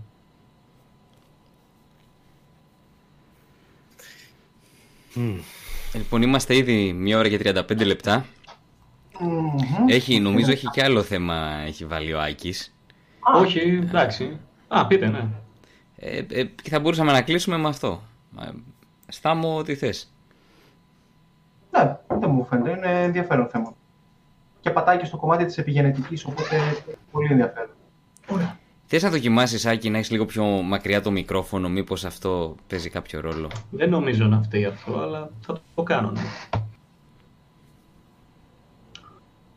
Για πες λοιπόν. Το τρίτο θεματάκι που είχα βάλει, λες τώρα, έτσι. Ναι, το αν, ναι. η εμφάνιση, αν η εμφάνιση ενός ανθρώπου είναι ικανή να διαμορφώσει το χαρακτήρα του. Δηλαδή, το αν ένας άνθρωπος είναι όμορφος, είναι εμφανίσιμος, αντιμετωπίζεται, να το πω καλύτερα, ως εμφάνιση, ε, μπορεί να διαμορφώσει όλο του το χαρακτήρα. Να το κάνει, ας πούμε, αν είναι κάποιος όμορφος, τρανίσει, γιατί έχει μάθει να κερδίζει πράγματα. Ε, ακούγομαι γιατί βλέπω σε φράση του προσώπου του Παύλου και Μ' αρέσει που με διαβάζεις, αλλά ναι, όντως διαβάζω, έκανες, ναι. έκανες διακοπές. Άλλη Ωραία. διαφορά. τι είδες. Ε, στο, το τελευταίο κομμάτι μόνο πες πάλι. Ναι, αν κάποιος είναι εμφανίσιμος, δεν ασχολείται με άλλου, να βελτιώσει άλλους το, το εαυτού του. Αν δεν Το οποίο ασχολείται το με βρίσκω άλλους κακό. τομείς. Ναι, και γι' αυτό συνήθως οι άνθρωποι οι οποίοι δεν είναι τόσο εμφανεί είναι, είναι πιο καλοί σε μια παρέα, ας πούμε. Γιατί μπορεί να έχουν αναπτύξει το χιούμορ τους, μπορεί να έχουν αναπτύξει άλλα πράγματα. Οπότε, αν η εμφάνιση παίζει ρόλο στη διαμόρφωση του χαρακτήρα και της συμπεριφοράς ενός ανθρώπου. Τι πιστεύετε; Καλά, εγώ νομίζω ότι είναι ε, ξεκάθαρο ότι παίζει ρόλο στη διαμόρφωση του χαρακτήρα σου, όπως και οτιδήποτε άλλο παίζει ρόλο. Όπως και το α, σε ποια χώρα γεννήθηκες, όπως σε ποια χρονιά γεννήθηκες, όχι βάσει ζωδίων, αλλά ξέρετε, για χρονική περίοδο έχεις γεννηθεί.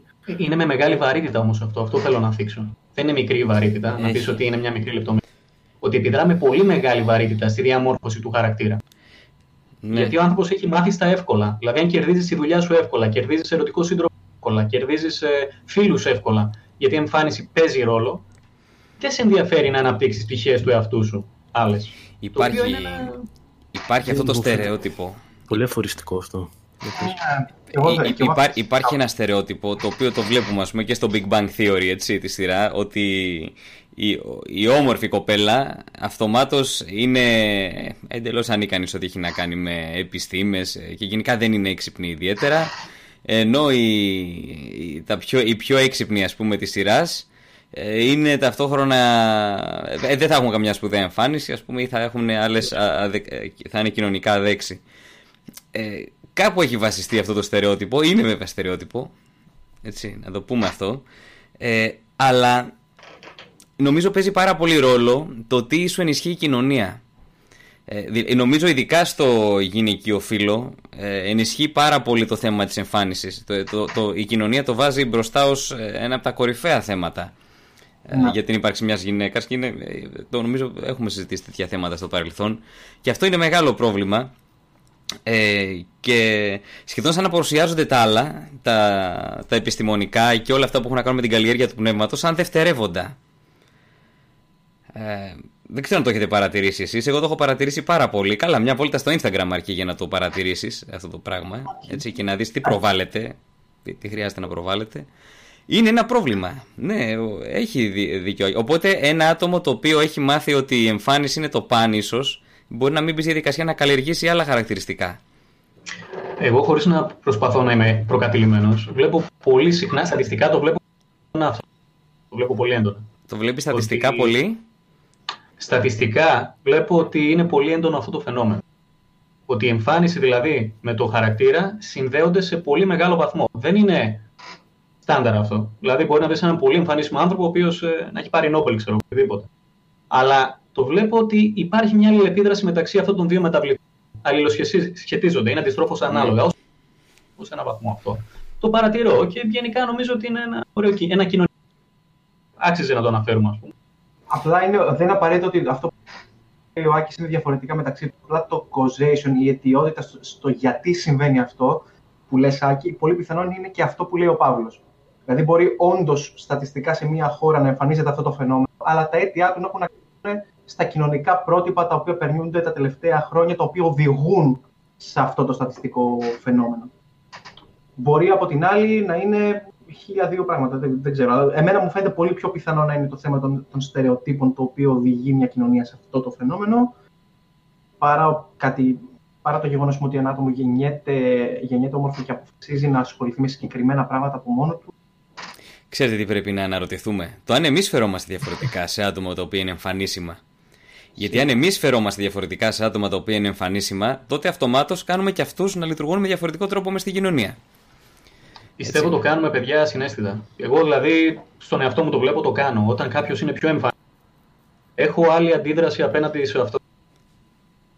Ακόμη και μικρή στο σχολείο όταν είμαστε, θέλαμε να κάνουμε σχολείο, γιατί είναι ωραία παρέα, ξέρω εγώ κτλ. Μας ελκύει αυτό το πράγμα.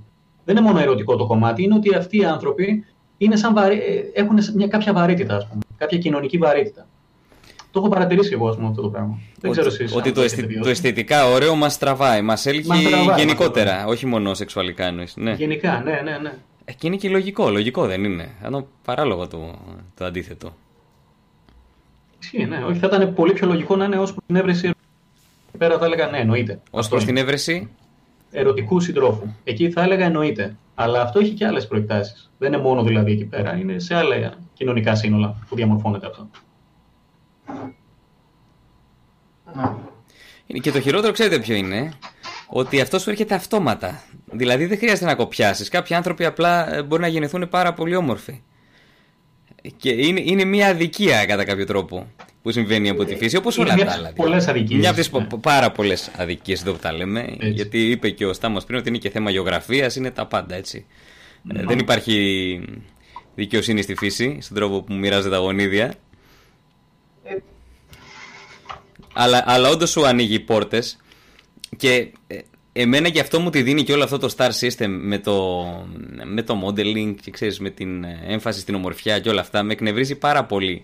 Γιατί πρακτικά ε, είναι πράγματα ε, ε, πώς το λένε τις θαυμάζουμε ή τους θαυμάζουμε για κάτι το οποίο το έχουν τζάμπα χωρίς να κοπιάσουν Δεν χρειάζεται και να, να περάσει από πανεπιστήμια, να διαβάσεις βιβλία και βιβλία, να καλλιεργήσεις το μυαλό σου, να προσπαθήσεις. Ήσουν απλά ωραίος και αυτομάτως σου ανοίξανε αυτές οι πόρτες.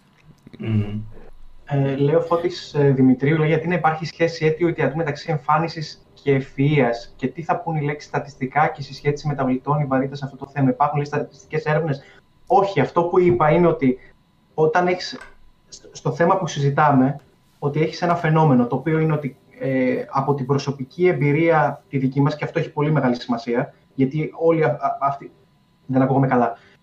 Και αυτό έχει σημασία, ξαναλέω, σε περίπτωση που κόπηκε ο ήχος μου, γιατί σε περίπτωση... όλοι μας μιλάμε από την προσωπική μας εμπειρία, από το, από το δικό μας μικρό κόσμο. Εφόσον υπάρχει αυτό το φαινόμενο ότι κάποιοι, πολλοί άνθρωποι στο περιβάλλον μας τείνουν να έχουν διαφορετική αντίδραση σε άτομα τα οποία είναι κοινωνικά αποδεκτά ως πιο εμφανίσιμα, τότε ίσως υπάρχει κάποια σύνδεση εκεί. Μία πολύ πιθανή αιτία είναι το γεγονός ότι εξελικτικά έχουμε έχουμε την τάση να έχουμε πιο θετική προδιάθεση απέναντι σε άτομα με πιο συμμετρική γεωμετρία προσώπου, οποιοδήποτε άλλους λόγους. Και αυτό διαιωνίζεται κοινωνικά. Δεν είπα ότι είναι σίγουρο ότι υπάρχει σχέση μεταξύ των δύο. Είπα ότι είναι πιθανό να υπάρχει. Αν υπάρχουν και έρευνες, θα ήταν ακόμα, ακόμα πιο ενδιαφέρον. Θα ήθελα και πολύ να τις δω. Αλλά δεν είπα ότι υπάρχουν έρευνες, είπα ότι είναι μία πιθανότητα να υπάρχει αυτή η σύνδεση. Ξεστή, η σύνδεση μάλλον δεν θα είναι ευφυα και ομορφιά. Θα είναι καλλιέργεια και ομορφιά, ίσως. Μπράβο. Η πέδευση του μυαλού, όχι τόσο η Αυτό. Αυτό. Όχι οι εγγενείς παράγοντες. Πιο πολύ το τι έχεις κάνει εσύ. Πώ έχεις εξασκήσει τον εγκέφαλό σου εσύ. Και, και, επειδή, και επειδή είπες ότι υπάρχει αντίστροφη αναλογία, κάποιος μας έγραψε στο chat. Πάντως, παιδιά, εσείς είστε πολύ έξυπνοι. Μας είπε άσχημους. Ε, θα πω ευχαριστούμε. Θα το πάρουμε σε κομπλιμέντα. Ε, δεν ξέρω, λίγο δυσκολεύομαι αυτή τη συζήτηση. Καταρχάς, έχουμε ξεκινήσει και τη βασίζουμε πάνω σε ανεκδοτικές αποδείξεις. Έτσι, ξεκάθαρα. Ε, τώρα, το να λέμε, α, από την δική μου προσωπική εμπειρία έχω παρατηρήσει ότι άτομα τα οποία είναι εμφανίσιμα είναι ακαλλιέργητα. Δεν ξέρω, κάπως ε, νομίζω πάει αντίθετα σε όλο αυτό που προσβεύουμε και σε όλο αυτό που θέλουμε να, να επικοινωνήσουμε. Όχι, ρε, η παρατήρηση είναι βασικό στοιχείο μιας. Ε, η υπόθεση είναι βασικό στοιχείο της είναι, είναι η παρατήρηση, αλλά είναι σε, δεν είναι, ξέρεις, σε, σε, ε, πώς θα το πω; Δεν βγάζουμε πόρισμα. Είναι το προ... Ναι, δεν έχει γίνει μια στατιστική έρευνα. Μα δεν βγάλαμε Όχι, πόρισμα. Ε, λέμε την άποψή μας ε, βάσει ναι, τη παρατήρηση. Okay, ναι, Από εκεί ξεκινάμε πάντα. Ε, το άλλο που δεν θίξαμε καθόλου και το πώς λειτουργεί ανάποδα αυτό το πράγμα. Γιατί λες, ας πούμε, Παύλο, ότι ε, το να είσαι μια όμορφη γυναίκα σου ανοίγει πόρτες. Αλλά υπάρχουν και, και υπάρχουν και άλλα προβλήματα τα οποία έρχονται με αυτό. Το οποίο, ας πούμε, είναι άμα είναι μια όμορφη γυναίκα η οποία είναι έξυπνη και πετυχημένη, πολλοί μπορεί να μην την παίρνουν σοβαρά. Επειδή νομίζουν Σωστά. ότι το έχει κατακτήσει αυτό επειδή ήταν όμορφη. Και όχι επειδή είναι έξυπνη και έχει κοπιάσει. Σωστά, σωστά. Ε, σωστά. Δηλαδή δεν, δεν είναι μονόπλευρα τα πράγματα, είναι πολύ σύνθετα ε, και υπάρχουν πάλι πάρα πολλοί παράγοντες που θα διαμορφώσουν το χαρακτήρα σου. Ένας από αυτούς κατά 99% πιστεύω ότι είναι και η εμφάνιση. Πόσο μεγάλη βαρύτητα έχει και πόσο σημαντικός είναι, θα ήθελα να διαβάσω κάποια έρευνα πάνω σε αυτό για να βγάλω κάποιο συμπέρασμα. Αυτό. πολύ, πολύ ενδιαφέρον θέμα για μελέτη, γιατί θα ήταν εύκολο να σχεδιάσει κάποιο πρωτόκολλο. Είναι ενδιαφέρον και. Άλλο δείγμα κιόλας. Θα μπορεί να, γίνει, μπορεί να έχουν γίνει ήδη έρευνες, παιδιά, στο μεταξύ. Mm-hmm. Μπορεί να έχουν ήδη, βασικά, μάλλον θα έχουν ήδη γίνει κάποιες σχετικές έρευνες. Αλλά ε, νομίζω και μέσα από την εμπειρία μας μπορούμε να βγάλουμε κάποια συμπεράσματα, ρε παιδιά. Μην φτάνουμε και στο άλλο άκρο. Ναι, ναι. Έτσι. ναι. έρευνα για τα πάντα όλα. Μπορούμε να κάνουμε μια υπόθεση. δηλαδή, ε, στο κάτω-κάτω ε, έχει ζήσει μέσα σε μια κοινωνία και έχει γνωρίσει χιλιάδες ανθρώπους και χιλιάδες καταστάσεις. Ε, Μπορείς να καταλάβεις ότι αν κάποιος πηγαίνει, ξέρω εγώ, τι να σου πω τώρα, ε, στο γήπεδο με στιλέτο, είναι πιθανό να τραυματιστεί ή να τραυματίσει. Δεν χρειάζεται να δεις έρευνα. Θέλω να πω, δεν, δεν, μην φτάνουμε και στο άλλο άκρο με το θέμα της έρευνας ότι τα, τα media προωθούν ε, την ιδέα μιας κοπέλας που πρέπει να είναι τέλεια εμφανισιακά και λίγο χαριτωμένη, εκεί δεν μας πειράζει ιδιαίτερα το να είναι έξυπνη, νομίζω το βλέπουμε. Δηλαδή, ε, ανοίξτε ένα μεσημεριανάδικο και δείτε ποιες αρετές των γυναικών προωθούνται. Mm. Ναι, OK. Okay. πράγματα όμως. Από τη μία λες ότι είναι, είναι κάτι το οποίο προβάλλουν τα media, δεδομένο. Την άλλη ότι οι κοπέλες οι είναι πιο εμφανίσιμες είναι λιγότερο πιθανό να ασχοληθούν με θέματα επιστήμης, ας πούμε, ή οτιδήποτε άλλο. Να έχουν καλλιεργήσει διαφορετικά, διαφορετικές παραμέτρους του εαυτού τους. Καταλαβαίνω τι λες, προφανώς, προ- προφανώς δεν είναι, και, δεν είναι ταμπού να, να παρουσιάζεις ανεκδοτικές αποδείξεις, όσον το λες από την αρχή ότι είναι προσωπική Δεν άποψη. δεν παρουσιάζω ανεκδοτικέ απόδειξεις. Δεν παρουσίασα καμία απόδειξη. Λέω ότι μου φαίνεται ότι μπορεί να είναι έτσι.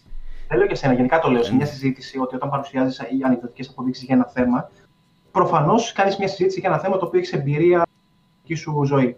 Αλλά αυτό, εφόσον δεν γίνεται γενίκευση με τον οποιονδήποτε τρόπο, είναι ένα ενδιαφέρον θέμα να το συζητήσεις. Το πρόβλημα είναι όταν γίνεται γενίκευση και είναι πορίσματα. Δεν το λέω και ξανά για σένα. Το λέω γενικά ένα, ένα, ένας κίνδυνος που υπάρχει σε αντίστοιχες συζητήσεις. Αυτό.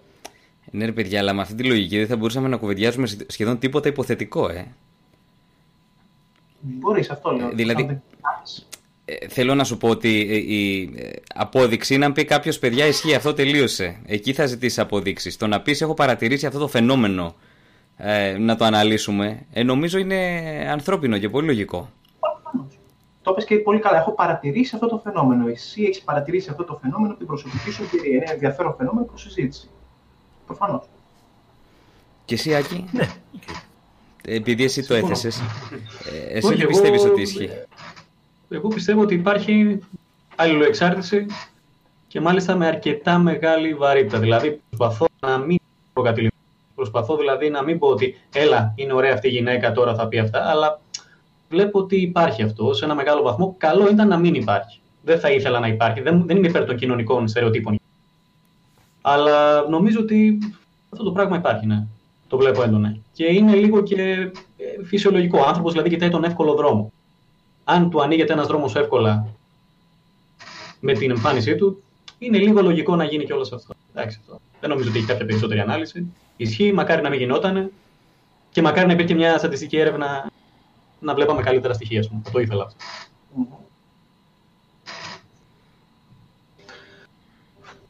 Καλά, μέχρι ε, πρόσφατα η γυναίκα είχε το ρόλο να κάνει μόνο παιδιά και να είναι μητέρα. Δηλαδή, ε, αυτό και μόνο αρκεί για να δούμε ότι πράγματι η κοινωνία είχε ένα συγκεκριμένο τρόπο που έβλεπε τις γυναίκες.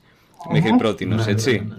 Ε, θέλω να πω, ε, δεν χρειάζεται να πάμε πολύ μακριά. Ε, π- πήγαινε 50 χρόνια πίσω. Και αρκεί για να δεις ότι...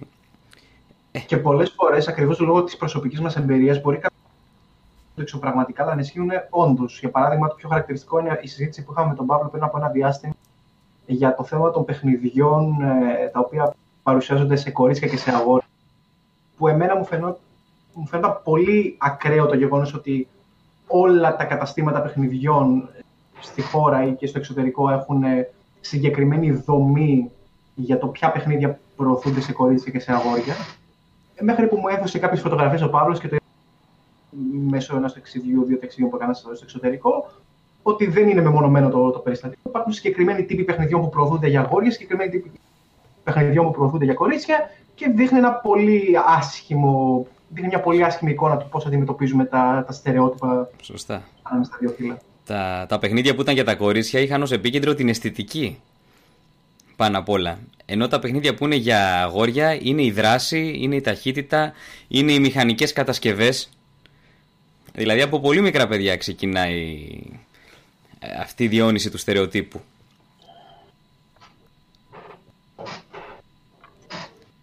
Έτσι που λέτε. Ακούω καρέκλες να τρίζουνε. Λόγια δεν ακούω.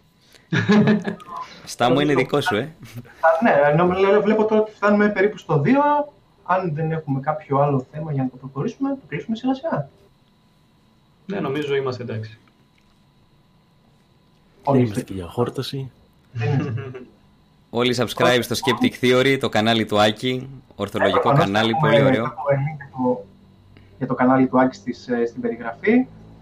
Λοιπόν, Άκη, να σε ευχαριστούμε πάρα πολύ που. Εγώ σας ευχαριστώ, παιδιά. Πάρα πολύ. Να ευχαριστήσουμε και όλους εσάς που μας αντέξατε για ένα δύο ώρο, σχεδόν γεμάτο. Ε, και θα τα πούμε στο επόμενο επεισόδιο. Οι σύνδεσμοι για, για, τις, για τις πηγές προφανώς θα υπάρχουν με το, όταν κάνετε την επεξεργασία του βίντεο. Θα ανέβει το βίντεο και στο Spotify σχετικά άμεσα. Οπότε, καλό βράδυ σε όλους, καλά να Θα περάσετε. τους ευχηθούμε και μια καλή πρωτοχρονιά. Ναι, ναι, Μπράβο. και καλή χρονιά κιόλας. Καλό υπόλοιπο διακοπών Σωστά. για όσους έχουν διακοπές και ξεκουράζονται. Ε, να πω και εγώ ευχαριστώ πολύ στον Άκη που ήταν στην παρέα μας σήμερα και μας έτσι πλούτησε με τις ε, απόψεις του. Να είσαι καλά, Στέφανο. Και... Σας χαιρετάω και εγώ, παιδιά. Παύλο, κλείστο.